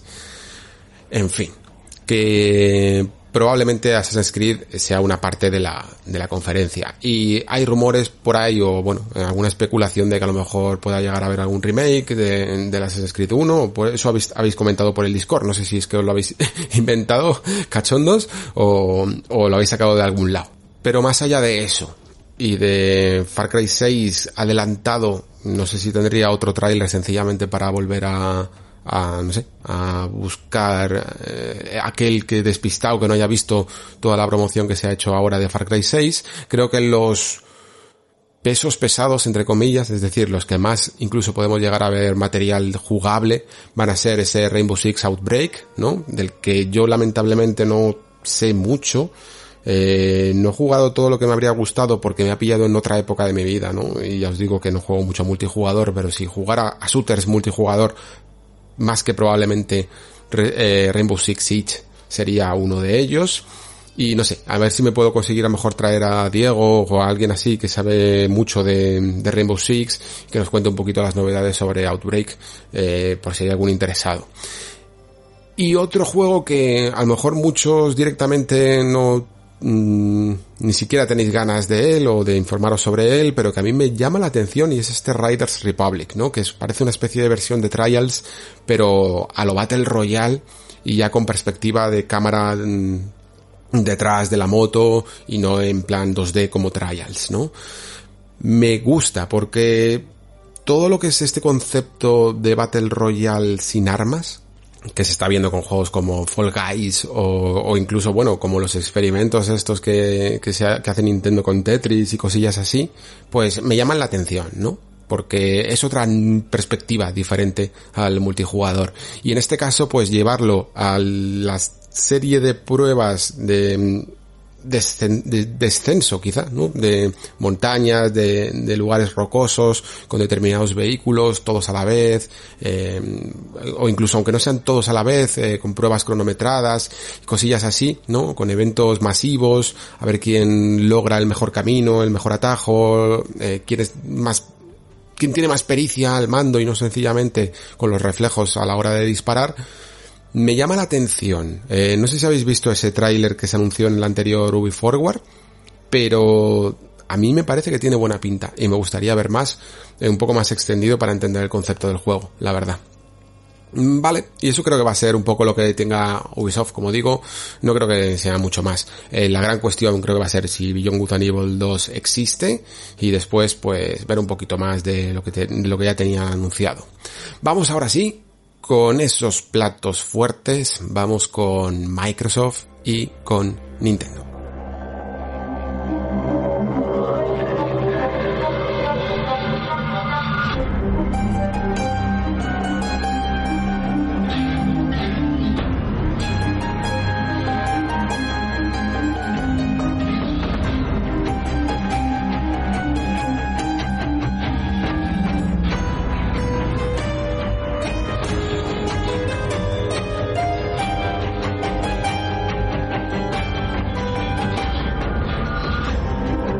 Estoy muy seguro de por qué, pero la conferencia de Microsoft siempre es una de las que no ya no solo más espero, ¿no? Sino de la que casi parece que siempre tiene más presión, ¿no? Creo que a lo mejor durante unos cuantos años fueron bastante sonadas porque siempre tenían algo, intentaban ir también a por ese megatón, siempre eran muy variadas, eran muy largas, aprovechaban bien el tiempo para no solo eh, hablar de sus exclusivos, sino también hablar de, de ciertos third parties, ¿no? Casi tenían más third parties eh, la conferencia de Microsoft que la de Sony y por, e, y por lo tanto, pues tenía mucho interés ya no solo para aquel que solo tuviera una Xbox, sino para aquel eh, que también estuviera interesado en ver juegos multiplataforma, ¿no? Pero últimamente, esto Quizá está cambiando un poco porque la cartera de juegos de Xbox ha crecido eh, mucho. Y sobre todo gracias a, evidentemente esa compra de los estudios y ya se vio aunque fuera más en forma de trailers CG y logos, eh, pero ya se fue viendo en las últimos en las últimas presentaciones que no me acuerdo ahora cómo lo llama eh, Microsoft a sus directs ¿vale? Pero digamos que en algunas conferencias ya se vio ese About, eh, se vio ese Perfect Dark, se vio ese nuevo Fable, y la pregunta, claro, que nos tenemos que hacer es hasta qué punto 2021 eh, es el año en el que mm, Xbox pueda llegar a despegar con juegos nuevos y atractivos más allá no de la de, de los típicos Halo, Forza y Gears de toda la vida del señor que hablábamos siempre. Esto eh, por fin iba a pasar, la cuestión es si ya está pasando. Y creo que 2021 mm, va a ser todavía, todavía un año de transición, ¿vale? Es decir, que aunque mm, ya estamos en nueva generación, sigo un poco R con eso que comenté a final de segunda temporada de que a Microsoft no le va a dar tiempo a sacar toda la artillería para mucho menos para 2021 y 2022 todavía empezaremos a ver alguna cosilla, ¿no? Pero lo que siempre digo, eh, recordad que 2018 fue el año en el que se empezaron a comprar ciertos estudios, ¿no? E incluso si viéramos algún juego mm, a tres años de producción, tendríamos que esperar incluso que pudiera llegar a ser algo menor, ¿no? No una gran, gran, gran producción de esas que se tiran cuatro o cinco años de desarrollo. La cuestión es que mirando más al presente y siendo realistas, eh, lo, el plato más fuerte creo de esta conferencia sin duda va a ser Halo Infinite. Y no debería de serlo en el fondo, ¿no? Porque Halo Infinite ya tuvo su momento en el que, bueno, iba a decir su momento de brillar y lo que pasó es que eh, se pegó un batacazo tan monumental que tuvieron que ampararse en la excusa del COVID eh, para anunciar su retraso y arreglar los gráficos. Esto es así. La cuestión es que ahora vamos a ver el resultado un poco de esos arreglos y yo creo que de ahí va a salir un buen juego. No, no estoy, no tengo ninguna duda de que va a estar, va a ser bastante más atractivo de lo que eh, fue en ese momento, ¿no? En ese gran meme que se convirtió con el Brute y tal, ¿no? Creo que ahora va a ser un juego del que sus fans puedan estar orgullosos. A mí, incluso, ya, ya vi con cierta positividad ese tráiler en el sentido de que si nos olvidábamos de los gráficos, se veían ciertas, eh, ciertos intentos por ir más allá y que esto no fuera un Halo más, ¿no? Evidentemente jugueteando con ese mundo abierto e incluso yo mm, decía que la posibilidad de abrir a ciertos sistemas casi de Metroidvaniescos, ¿no? De ir cogiendo ciertos power-ups como ese gancho y cosas así que te ayudaran a juguetear con el escenario le podría sentar muy bien a la saga e incluso con una especie de mapa que aprovechando ese halo, ¿no? En el que nos movemos y en el, al que retornamos, no es un, el halo no es como un anillo, ¿no? Es la capa interna de, de un anillo, ¿no? Y no es un mundo abierto que se extienda o que se tenga por qué extender hacia todos los lados. Y por lo tanto, a medida que vamos avanzando en ese anillo, regresamos al mismo punto, que podría llegar a ser una manera muy interesante de desbloquear un mapa hasta que lo tenemos completamente desbloqueado y llegamos al, al inicio, ¿no? Como muchos Metroidvania sucede. Y me parece que tiene mmm, la oportunidad, y esto entiendo que muchos fans no lo compartan conmigo, de la palabreja, aventurizarse, ¿vale? De ser más que sencillamente un first person shooter. Y digo que espero que los fans no se enfaden conmigo porque entiendo que para muchos fans a lo mejor eh, esto es ir demasiado lejos, ¿no? Y que ellos quieren a lo mejor pues un shooter que pueda eh, reinventarse un poco en escala de mundo abiertos, pero que no tenga por qué cambiar de género. A mí es lo que me atrae, lo que me atraería porque tengo una cierta redundancia ya, una sensación de redundancia con esta franquicia, aunque sigo disfrutando y he jugado a todos y creo que en su momento dije que todavía me quedaba Halo 5 Guardians, ya me lo acabé y lo que me quedó, el regusto que me quedó de Halo 5 Guardians es a más de lo mismo, sinceramente. Mm, además, en su narrativa también espero un pequeño cambio, ese personaje, ese piloto que acompaña al jefe maestro puede humanizar un poco al hecho de que nuestro protagonista siga siendo el jefe maestro una persona que no puede mostrar emociones en, las en la generación de las emociones, por decirlo así, es decir, tenemos tecnología para poder ver a héroes o protagonistas emocionarse o, sentir cosas, ¿no? Eh, no tiene por qué ser siempre llorar, puedes reírte también, puedes expresarte, puedes eh, poner una, una cara de, de pícaro, de cínico, de sospecha, de lo que sea, y esas cosas el, jefe maestro no se las puede permitir, ¿no? Sigue siendo un diseño muy de, muy de la época, y, y aunque es icónico, mmm, tiene ciertas barreras que, no, porque por lo menos de momento nos están encarando. Y para ello se ha creado también este piloto que puede intentar humanizar un poquito más, al igual que Cortana, que sí que tiene un aspecto antropomórfico, eh, la saga. Eso es lo que espero de Halo Infinite, pero es que Halo Infinite creo que no puede por sí solo mm, salvar las, eh, salvar el, E3, ¿no? Microsoft tiene una verdadera eh, prueba de fuego aquí porque Sony también ha empezado fuerte, ¿no? Nintendo sigue eh, tiene visos de, de, seguir fuerte con Nintendo Switch y ellos son los que prometieron estar a la altura en esta nueva generación. Creo que el hecho de haber comprado Bethesda les va a salvar este 2021, independientemente de si el otro confirmado, porque está confirmado, que es Starfield, sale este año o no. Ya sabes que todos nuestros barcos vamos en flota en el Discord a hundirnos probablemente la armada invencible hacia que Starfield pueda llegar a salir en, en este 2021. Eso sería apoteósico. Eh, salvaría sin duda el año de, de, Microsoft. Sería una jugada maestra el haber comprado entonces Bethesda con un Starfield calentito y a la vez tendría cierto sentido eh, en el modo en que Bethesda Game Studios últimamente anuncia sus juegos en un E3 y después salen 4, 5, 6 meses más tarde, ¿no?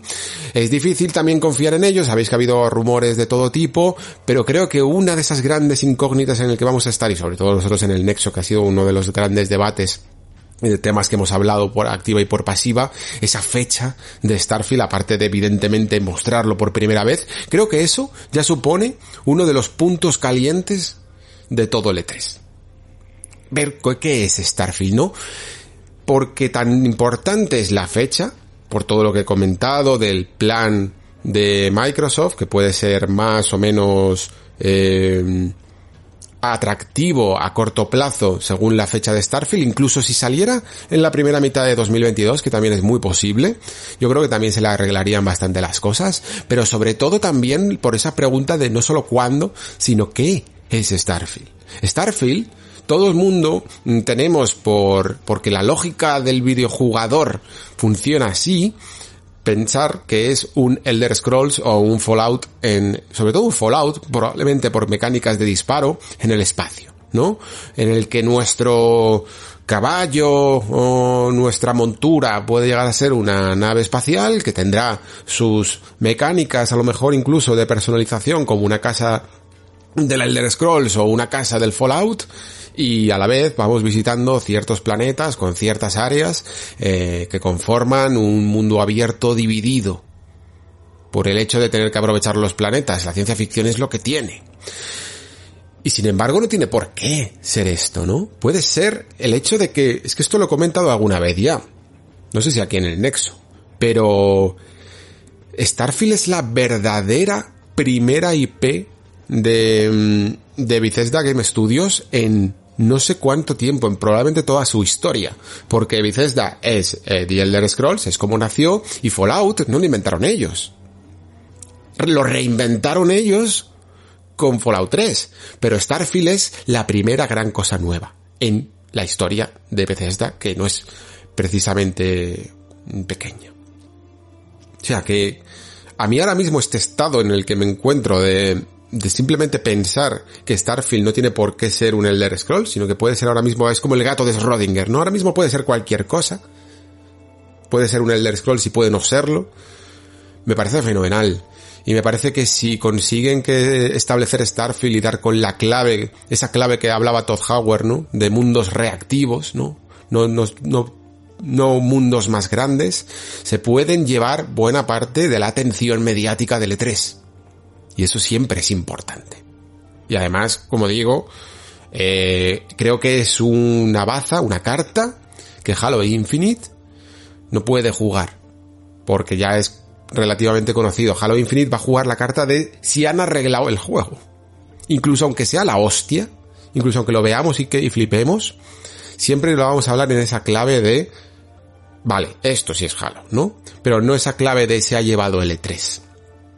Y creo sin duda que estos van a ser los platos fuertes, pero la, mm, la duda también está con el resto de producciones que tienen, y que tienen muchas, muchas producciones. Y estoy seguro de que veremos, pues las típicas cosas como Psychonauts 2, ¿no? Y proyectillos de estos que están a corto plazo para, bueno, pues para amenizar pero todo el mundo va a querer saber qué está ocurriendo con esa registra de trailers más CGs o más técnicos que se han ido presentando, ¿no? Sobre todo, creo que mm, si Starfield cumple, tanto en qué es como en cuándo, el resto de desarrollos pueden respirar un poquito más tranquilos y sencillamente empezar a, decir una pequeña fecha y a mostrar un poco sus valores jugables. Incluso aunque no enseñen fecha, pero ya más o menos vas servido, ¿no?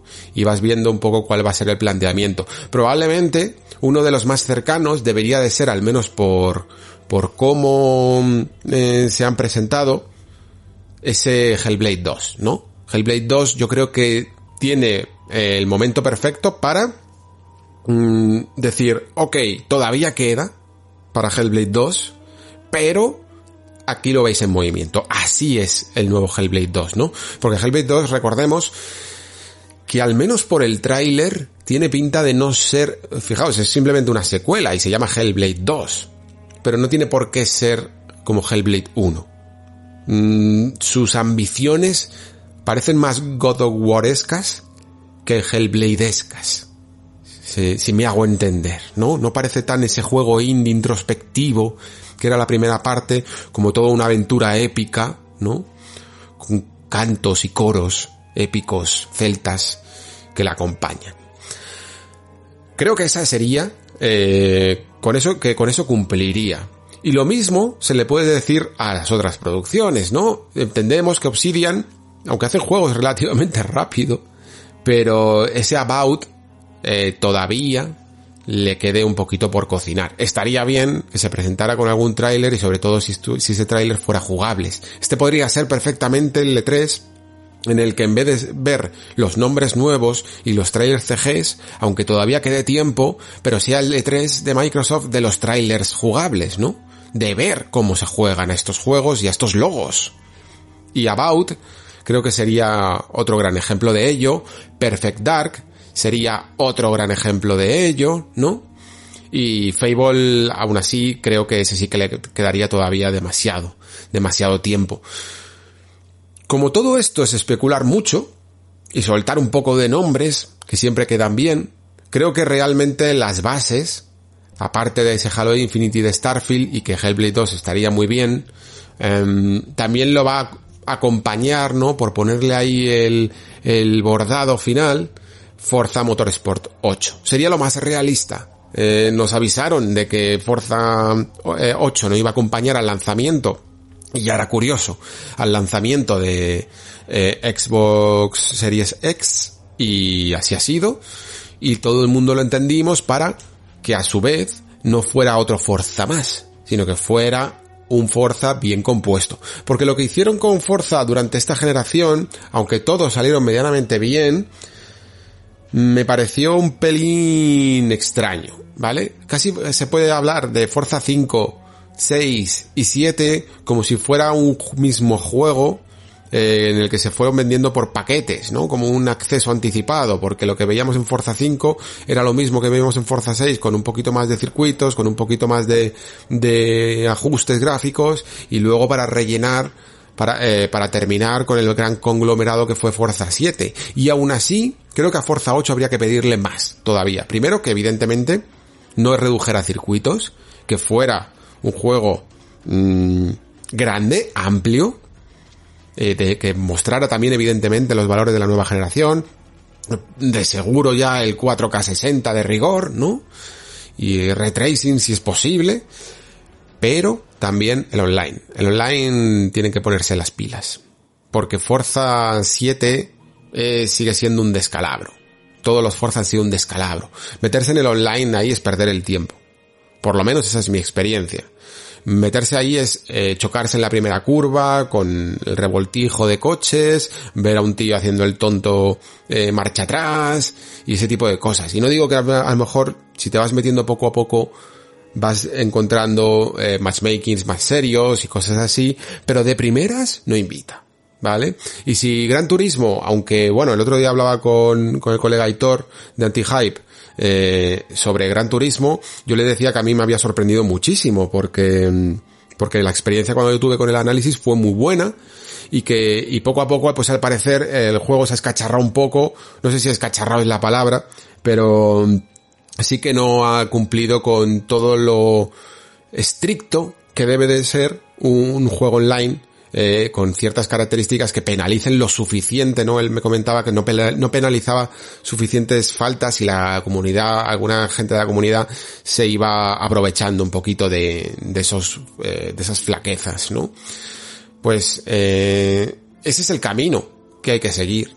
El el de la competición seria en la simulación porque es un poco lo que demanda su comunidad y al final es que lo que funciona. De verdad que cualquiera que haya probado, yo no me he ido a los iRacing de turno, ni me he metido tampoco en ese mundo, pero a poco que te pones un poquito serio con uno de estos juegos, de estar a tu hora, de haberte practicado unas horas el circuito para memorizarlo bien y entender perfectamente todo, y después las variables que te encuentras con todos los coches, eh, controlados por personas humanas, evidentemente, y, y que te hacen ir siempre con mucho tiento con el freno, ¿no? Para no penalizar por el choque desde atrás eh, y, que te desbarata, como digo, todos los planes de, de, lo bien que te sabías tú el circuito y la tensión, ¿no? De ese momento, la sangre fría que hay que tener, eh, mola muchísimo, de verdad.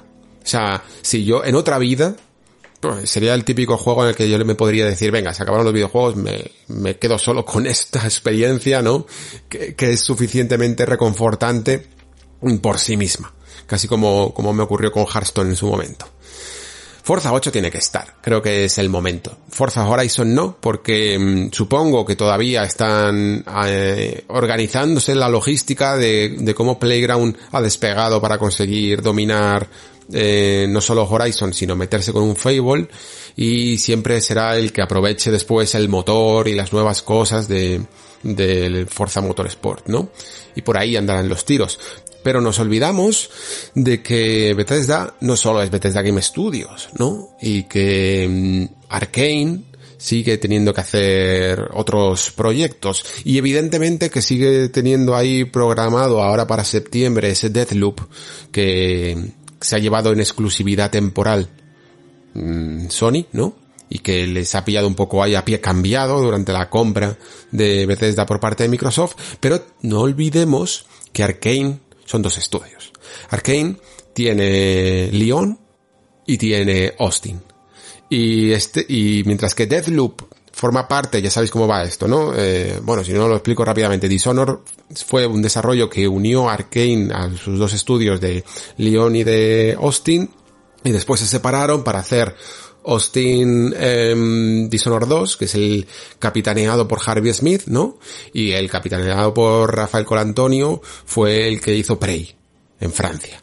Y eh, a la marcha de Colantonio le suplió este Dinga Baklava, creo que se llama, que es ahora el director de Deathloop y es el que está un poco, que además estuvo en su momento, es bastante joven y, y estuvo en su momento cuando Dishonor testeando niveles y tal, pero al parecer el tío pues es, tiene, tiene mente para el diseño de niveles, ¿vale? Y, y le subieron rápido a lo largo de los años. Entonces es el que está un poco ahora con todo el equipo que además hizo Dishonor casi el principal, salvo Antonov, Víctor Antonov, ya sabéis, este artista conceptual que creó también un poco la imagen que tenemos de Ciudad 17 en Half-Life 2, hizo también la de Dishonor pero casi todo el equipo de Dishonor está ahí trabajando.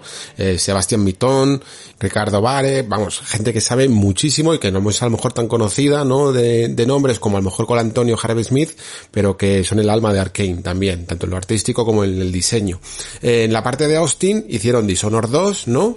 Y es un poco los que todavía están eh, estamos a la incógnita de saber qué están haciendo, ¿no? Que están cociendo. Eh, Harvey Smith es que casi ni se pronuncia últimamente, ¿no? Y los rumores apuntan a un juego de vampiros. Y la verdad es que no sé, sería cuando menos interesante que es capaz de hacer Arkane aportando un poco a este género del terror. Eh, si quieren hacerlo más gótico, más moderno, mm, más antiguo, más eh, en su línea de primera persona o saltar a la tercera. Pero vamos, posibilidades con poderes vampíricos mm, me cuadran perfectamente para lo que esté haciendo Arkane, ¿no? Y aparte, si nos olvidamos además de que, bueno, de que eso, lo que decía, ¿no? Que Arkane son dos estudios y que no tienen por qué sencillamente estar trabajando en Deathloop, también se nos olvida que Matching Games, que incluso es un poco los que ahora mismo parece que se les asocian más con esta nueva producción que se anunció en su momento del juego de Indiana Jones, ¿no? Pero se nos olvida que no han terminado, que no han cerrado, creo, vamos, eh, su franquicia Wolfenstein. Que Wolfenstein eh, New Order y, y luego eh, The New Colossus le falta otro The New. Porque Youngblood no deja de ser la expansión de la misma manera que The Old Blood lo fue del primer juego, ¿no? No es su tercera parte. Y por lo tanto, pues quedaría un poco cerrar la, la historia de BJ Blazkowicz con esta tercera entrega. Y todo el mundo nos estamos olvidando de él, pero lo mismo, eh, vamos, yo espero no equivocarme, pero es que hasta tuve una entrevista con el, con el escritor de, de Wolfenstein y me dijo claramente que esto era una trilogía. Entiendo que querrán cerrarlo antes de, de, después ya seguir con la producción de Indiana Jones y cambiando, ¿no? Eh, no sé hasta qué punto a lo mejor Wolfenstein sigue interesando tanto como a lo mejor en su momento, sobre todo teniendo en cuenta pues que yo que sé, que sigue habiendo ya, que ya tienen la parte del shooter bastante bien cubierta, pero eh, el hecho de a lo mejor el cambio a la nueva generación para ver cómo podría llegar a ser un Wolfenstein eh, puede estar bastante bien. Y además que creo que BJ Blazkowicz pues se merece un cierre. Y además es que sería un juego que por su por su característica de tercera parte, a lo mejor no tendría por qué eh, tardar tanto en cocerse. ¿No? Y sería como la típica sorpresita, pues que a lo mejor no te esperas. Y pero ahora como te lo he dicho yo, pues sí. Eh, no, no estaría mal. Porque yendo demasiado al futuro, no creo que necesite jugar ahora mismo ya en Microsoft la carta, ¿no? Y por lo tanto, no creo que necesite sacar otro trailer CG, porque no creo sinceramente que haya mucho más de The Elder Scrolls 6. Por mucho que a mí sería evidentemente pues una de las cosas que, que más me interesaría, ¿no? Mm, al fin y al cabo, me gusta más la fantasía incluso que la ciencia ficción, pero aún así espero más Starfield porque me parece más real que lo que es The Elder Scrolls 6, ¿no?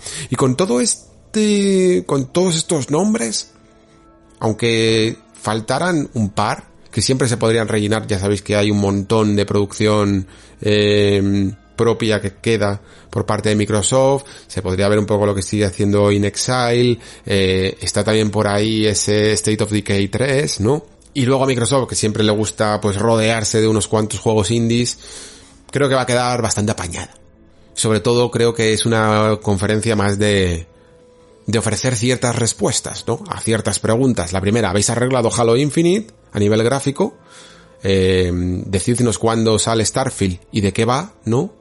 Y mirad a ver si, si Hellblade 2 se puede enseñar un poquito de, de gameplay y contestar también a las preguntas de qué está haciendo la parte de Bethesda eh, con un con un Arcane y con una Matching Games que siguen en plena forma, ¿no? Y también saber ese Forza eh, si va a salir también, por ejemplo, este año o se va para el 2022. Pero la cuestión es que no les va a costar mucho convencer al fan, porque al fin y al cabo también es que estás mezclando dos conferencias que antes teníamos en el E3, que es la de Xbox y la de Bethesda, en una. Y por lo tanto, pues, lógicamente la calidad va a subir, ¿no? Muy bien. Pues esto ha sido un poco Microsoft. Eh, creo que ha sido bastante sota caballo rey, la verdad. Mm, quizá con ese añadido de los vampiros de Arkane, que podría estar guay, pero es un poco lo que podemos esperar todos, ¿no? Nintendo, en cambio, mm, puede dar una de cal o una de arena. Es que esto con Nintendo siempre es igual. Lo sabéis. Y además es que, ya lo veréis, eh, cuando salga, cuando esté a punto de llegar el direct, que será de las últimas, se llenará de trending topics, de todo tipo, de Zelda, de Zelda, al Link to the Past eh, remake, de Bayonetta 4, no 3, y, y de todo, es que de todo, va a haber Metroid Prime, todo, todas las especulaciones del mundo. Real, real, sinceramente es muy difícil con Nintendo saber, porque fijaos lo que ha ocurrido con Nintendo Switch Pro, ¿no?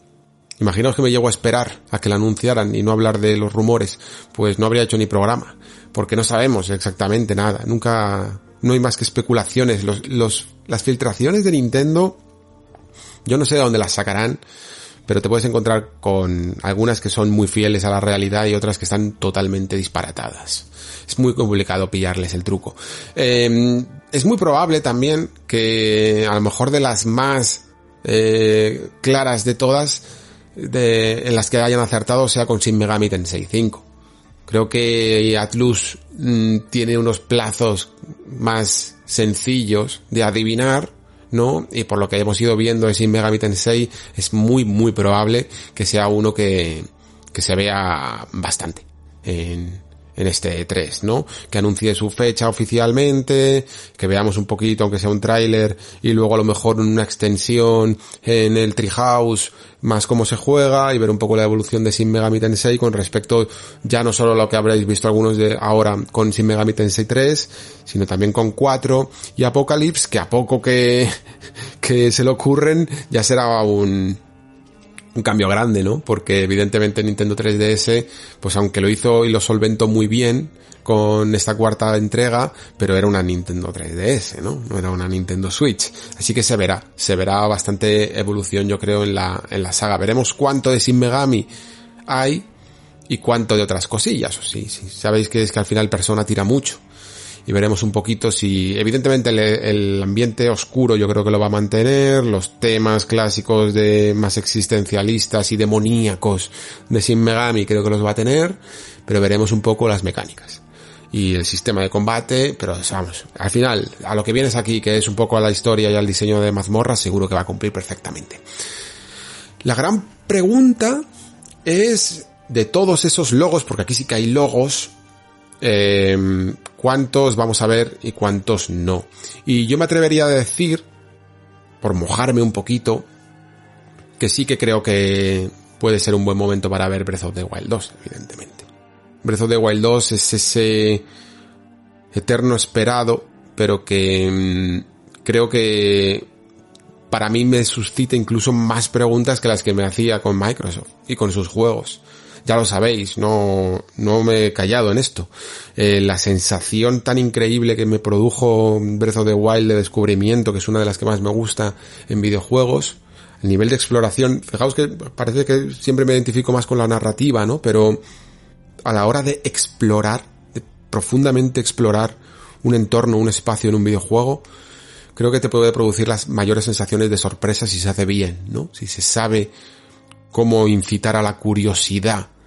Y creo que Breath of the Wild es uno de los maestros mmm, de, la, toda la historia, vamos, de nuestro medio. Es increíble la sensación de novedad y de, de desconocimiento ante algo que poco a poco vas entendiendo cómo funciona, ¿no? ¿Y por qué os cuento todo esto? Pues porque quiero que Breath of the Wild 2 me sorprenda de la misma manera y cuantos más bases y pilares comparta con Breath of the Wild 1, menos me voy a sorprender. Y por lo tanto mi pregunta es más esta, más que si está o no, o cuándo o qué. Quiero saber cuál es el alma de Breath of the Wild 2. Si es una secuela, o si se llama 2 porque si hay que llamarse de alguna manera y realmente están pensando cómo rizar el rizo. Eso sería brutal. De verdad os lo digo. Es, es algo que a mí me da hasta miedo porque confieso que le voy a meter mucha presión al juego.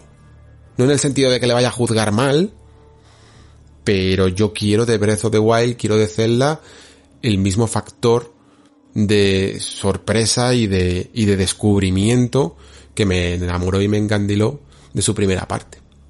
Y ya está, no quiero sencillamente un mundo más grande, ni, ni un mejor sistema de combate, ni más armas, ni más enemigos, ni más mazmorras, si me lo sé todo, lo, si me sé cómo va, todo, para mí el 50% del juego ya me lo sé. Y no es lo que quiero en Zelda puedo aceptarlo en otras cosas, ¿vale? Sabéis que, por ejemplo, luego me enfrento con un Trails y, y vamos, 60 horitas iguales y recicladas como estas, venga, y me lo paso como un enano. Pero es que no lo quiero eso en Zelda. No lo quiero. Quiero otra cosa. Quiero que sea el líder de, la vanguardia del camino evolutivo de los videojuegos. En parte. No hace falta que vaya, que vaya solo cabalgando, pero sí que quiero que sea uno de los jinetes. Y acompañando a este Breath of the Wild, mmm, sinceramente no me creo que vaya a estar Metroid Prime 4. Eh, y no me importa, ¿vale? Es que esto también es importante. Porque mmm, Metroid Prime 4 comparte una cosa que a mí me molestó bastante de las expectativas y de los enfados que hubo alrededor de Final Fantasy VII Remake. Y es que parece que la gente se, se olvidaba voluntariamente o sea, eran conscientes y aún así no querían entender la realidad de que el desarrollo había sufrido un reseteo. Cuando se anunció en esa eh, sagrada trinidad, ¿no? Del E3, Final Fantasy VII Remake, eh, era un estudio de Namco Bandai, no me acuerdo ahora el mismo ni cuál. No me acuerdo, no me sale el nombre. Que el que había sido como encargado por Square Enix para hacer este juego y al año o a los dos años, creo que fueron incluso dos años, se tiró casi todo el trabajo. Bueno, me imagino que se aprovecharían algunos assets, se aprovecharía bastante mmm, algo de modelado, pero se les veía incluso, yo llegué a ver algunas imágenes y algunos pequeños vídeos del, del estudio trabajando en los mismos escenarios, realizando de nuevo mismos modelos que ya se habían visto en, en el primer tráiler, ¿no? En ese gran tráiler que hubo en un, no me acuerdo exactamente eso que hacía Sony por Navidad. Pues se tuvo que volver a hacer.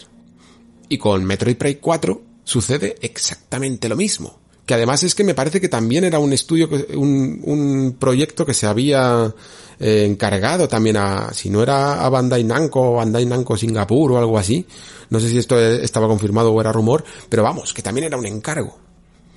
Y también se tuvo que resetear. Y, y salió ahí eh, en un Nintendo Direct salieron a pedir disculpas por los retrasos y esto involucraba el hecho de tener que esperar de nuevo como si se hubiera anunciado por primera vez.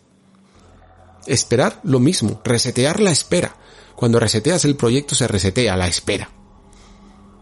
Esto ocurrió con Final Fantasy, como digo, y ocurrió con Metroid Prime 4. Y seguro que también como Final Fantasy saldrá un juego mejor de ello, porque Nintendo para echar si echa para atrás un desarrollo es porque saben perfectamente que no va a funcionar. Y yo estoy encantadísimo de que lo hagan, para qué perder el tiempo, ¿no? Y que salga un mal juego. Sobre todo con una franquicia que adoro tanto como Metroid Prime, que es de las que más me gustan de Nintendo, Metroid. Y sin embargo, espero, creo que va a ser uno de los últimos juegos de la vida de Switch. Por este, por este reseteo, ¿no? Oye, si, si ya tienen algo para enseñar, pues fenomenal, pero no me lo espero sinceramente para dentro de, muy pronto. Y ya sabéis que a Nintendo últimamente esto de anunciar juegos a largo plazo ni le, ni le gusta ya ni le ha funcionado nunca, ¿no? ¿Por qué?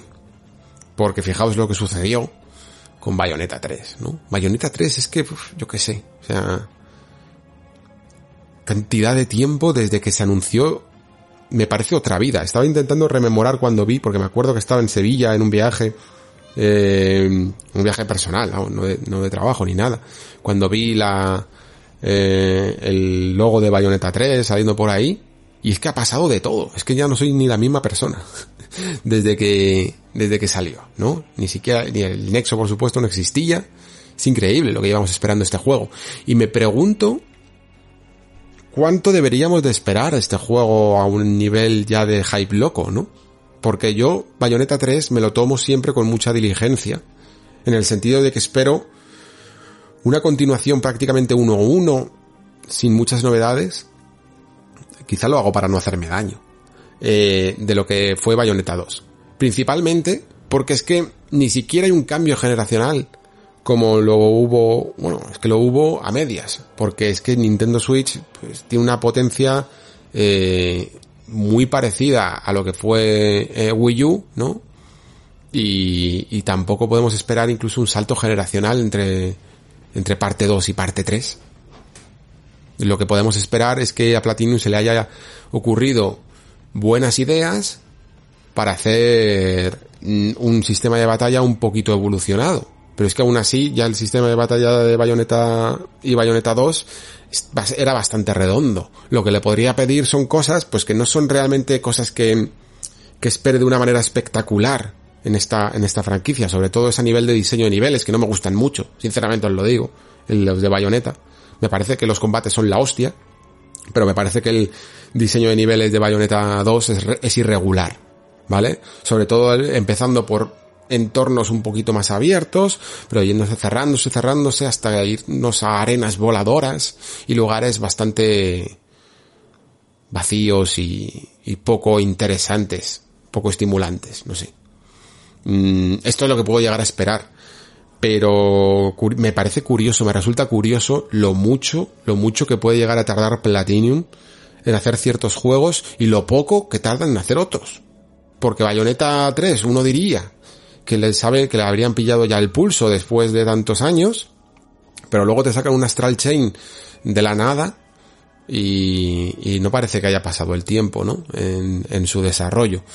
Entonces, eh, sinceramente mi hype está muy contenido con él y lo jugaré muy gustosamente cuando salga. Vale, empecemos a encender un poquito el especulatrón y creo que lo más, lo más lógico que me dicta ahora mismo la cabeza es, fijaos, ¿eh? y lógico por una parte e ilógico por otra, como decía antes, que es Mario Kart 9. Porque ¿para qué sacarías un Mario Kart 9? ¿Para qué lo sacarías, sinceramente? Si es que Mario Kart 8 Deluxe en Switch está vendiendo a expuertas. Es uno de los juegos más vendidos del año. Esto es, esa pregunta que creo que os dije de, no sé si lo dije en el Discord o aquí, de que hay ciertos juegos que no tienen por qué sacar nuevas partes si siguen vendiendo sus anteriores, ¿no? Skyrim, GTA V mm, y Mario Kart 8. ¿Para qué hacer nuevas partes? Si te vas a, a pisotear tus propias ventas. Pero aún así, pues a lo mejor anunciar Mario Kart 9 ya y tenerlo preparado para cuando empiece a lo mejor a prever Nintendo que decaigan un poquito, un poquito, eh, que tampoco te creas que con, con, el poquito que decaigan de ventas, eh, otras franquicias hubieran estado amortizadas. Pero para ir calentando motores y nunca mejor dicho, pues sí que me puedo imaginar un tráiler de Mario Kart 9 perfectamente. Y más que un Metroid Prime 4, pues ese rumoreado también, no sé si volverían a repetir eh, los españoles de Mercury Steam, pero Metro, un Metroid 2, teniendo en cuenta que la gente estuvo bastante contenta con ese lanzamiento de 3DS de Samus Returns, pues un nuevo Metroid 2D mm, podría estar bien. Y sobre todo creo que en Switch eh, funcionaría, funcionaría muy bien. Sobre todo por, para ir viendo algo que se ha ido perdiendo mucho, ya sabéis que con esto soy un poquito pesado, que es ese talante portátil, ¿no? Que, que tenía 3DS y que estaba la división de Nintendo de la parte de juegos portátiles y la parte de juegos de sobremesa. Ahora casi todo es de sobremesa y muchos de esos juegos portátiles se han ido perdiendo. Hace poco, no sé si lo visteis, la noticia de que estaban haciendo una encuesta de hasta qué punto serías capaz de... Eh, os juro que esto es literal. Hasta qué punto estarías eh, dispuesto a pagar 50 pavos por WarioWare. Porque la propia Nintendo es consciente de que su consola eh, está como predestinada más al juego de sobremesa, incluso aunque tenga la opción de portátil y muchas de sus eh, franquicias más pequeñitas de minijuegos, ¿no? Por el, por el hecho de ser minijuegos, como Rhythm Paradise o Reading Heaven, no sé exactamente cuál es la, el correcto ahora mismo, eh, WarioWare y cosillas así, más menores, pues hombre, mmm, no se atañen tanto a estos planes ambiciosos de Nintendo de cobrarte tanta pasta como hacen últimamente, ¿no? Que hasta por un remaster te cobran un, una sablada interesante. No están dispuestas, ni aunque sea un juego pequeñito, de minijuegos, cobrarte menos de 50 euros. Y por lo tanto, eh, creo que el concepto de juego portátil ha ido muriendo un poquito en mi corazón con él. Eh, creo que Metroid 2D le podría sentar muy bien para reclamar el justo puesto de que estos juegos más pequeños, más rápidos, más... no tienen por qué ser unos valores de producción más exagerados, aunque sea para Nintendo, siguen teniendo su cabida, ¿no? Que ya sé que, ya, que alguno hay, pero podrían haber sido muchos más. Y luego por soñar, eh, la verdad es que en el recuerdo ha ido madurando y muy para bien el, último Fire Emblem Three Houses. Fíjate que llevaba yo, os lo comenté en su momento, pues mucho tiempo lidiando con esta franquicia, que si sí, que si no, porque me costaba un poco a lo mejor eh, atenerme a sus reglas, sobre todo en el sentido del modo clásico, ya sé que podías elegir saltarte el modo clásico, pero no quería, y entonces no hacía más que reiniciar batallas que no era capaz de vencer porque tenía falta de experiencia con la franquicia, pero poco a poco me iba ganando, me iba ganando, me iba ganando, y lo intenté y siempre jugaba todas y siempre eh, lo intentaba con todas, pero la que me entró bien fuerte, probablemente porque algo de personización había en ella, ¿no? De, de saga persona quiero decir, eh, en Three Houses, ¿no? Con todo el tema de la de la base central, de la escuela, no me acuerdo exactamente cómo se llamaba, el monasterio este o cómo se llamara.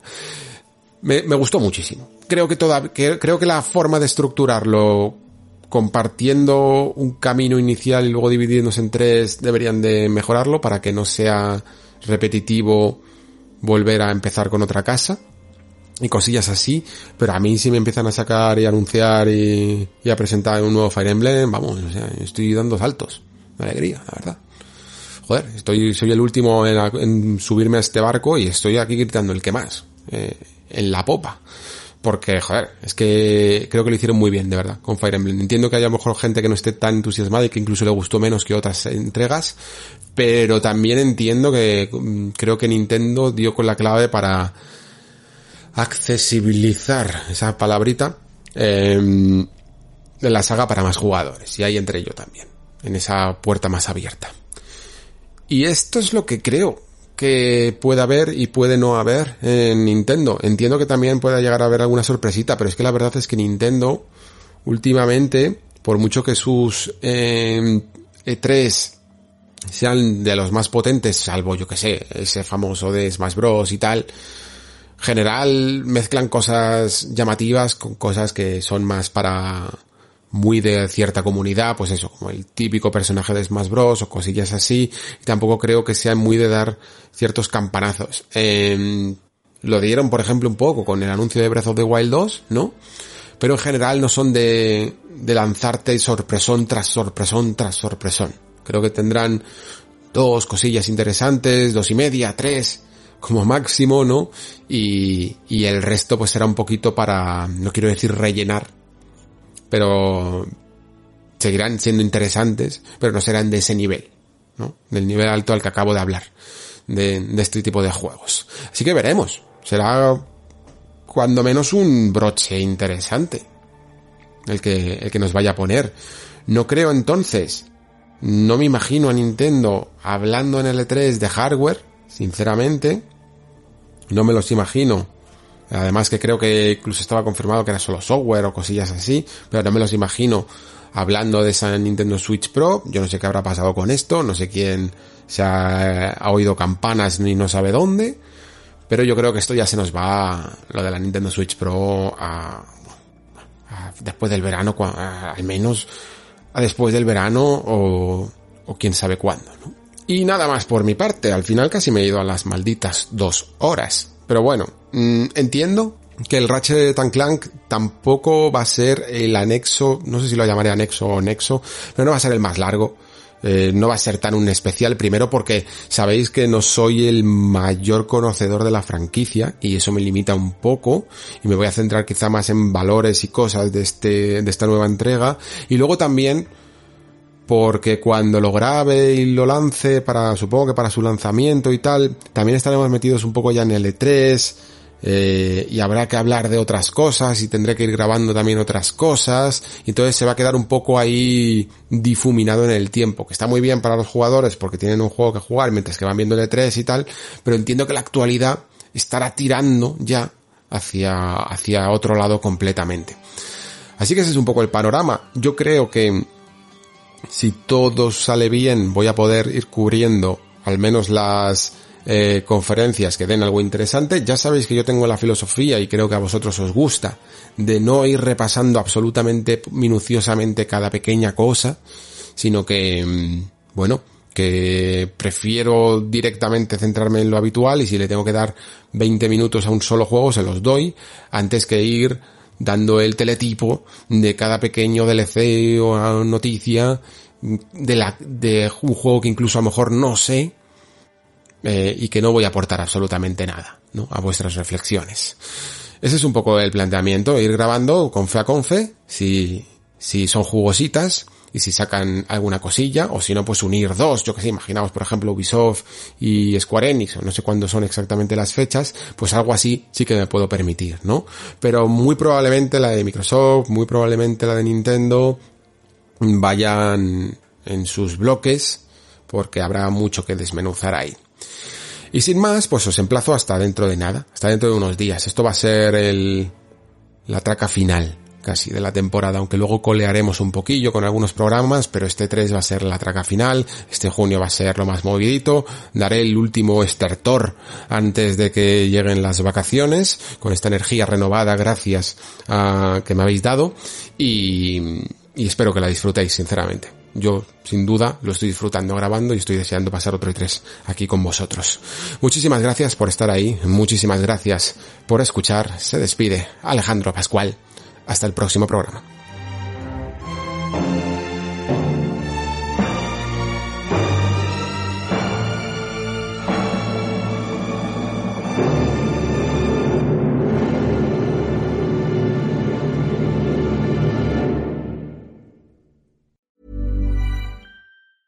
Hi, I'm Daniel, founder of Pretty Litter. Did you know cats tend to hide symptoms of sickness and pain? I learned this the hard way after losing my cat, Gingy. So I created Pretty Litter, a health monitoring litter that helps detect early signs of illness by changing colors, saving you money and potentially your cat's life. Pretty Litter is veterinarian developed, and it's the easiest way to keep tabs on your fur baby's health right at home. Go to prettylitter.com and use code ACAST for 20% off your first order and a free cat toy. Terms and conditions apply. See site for details.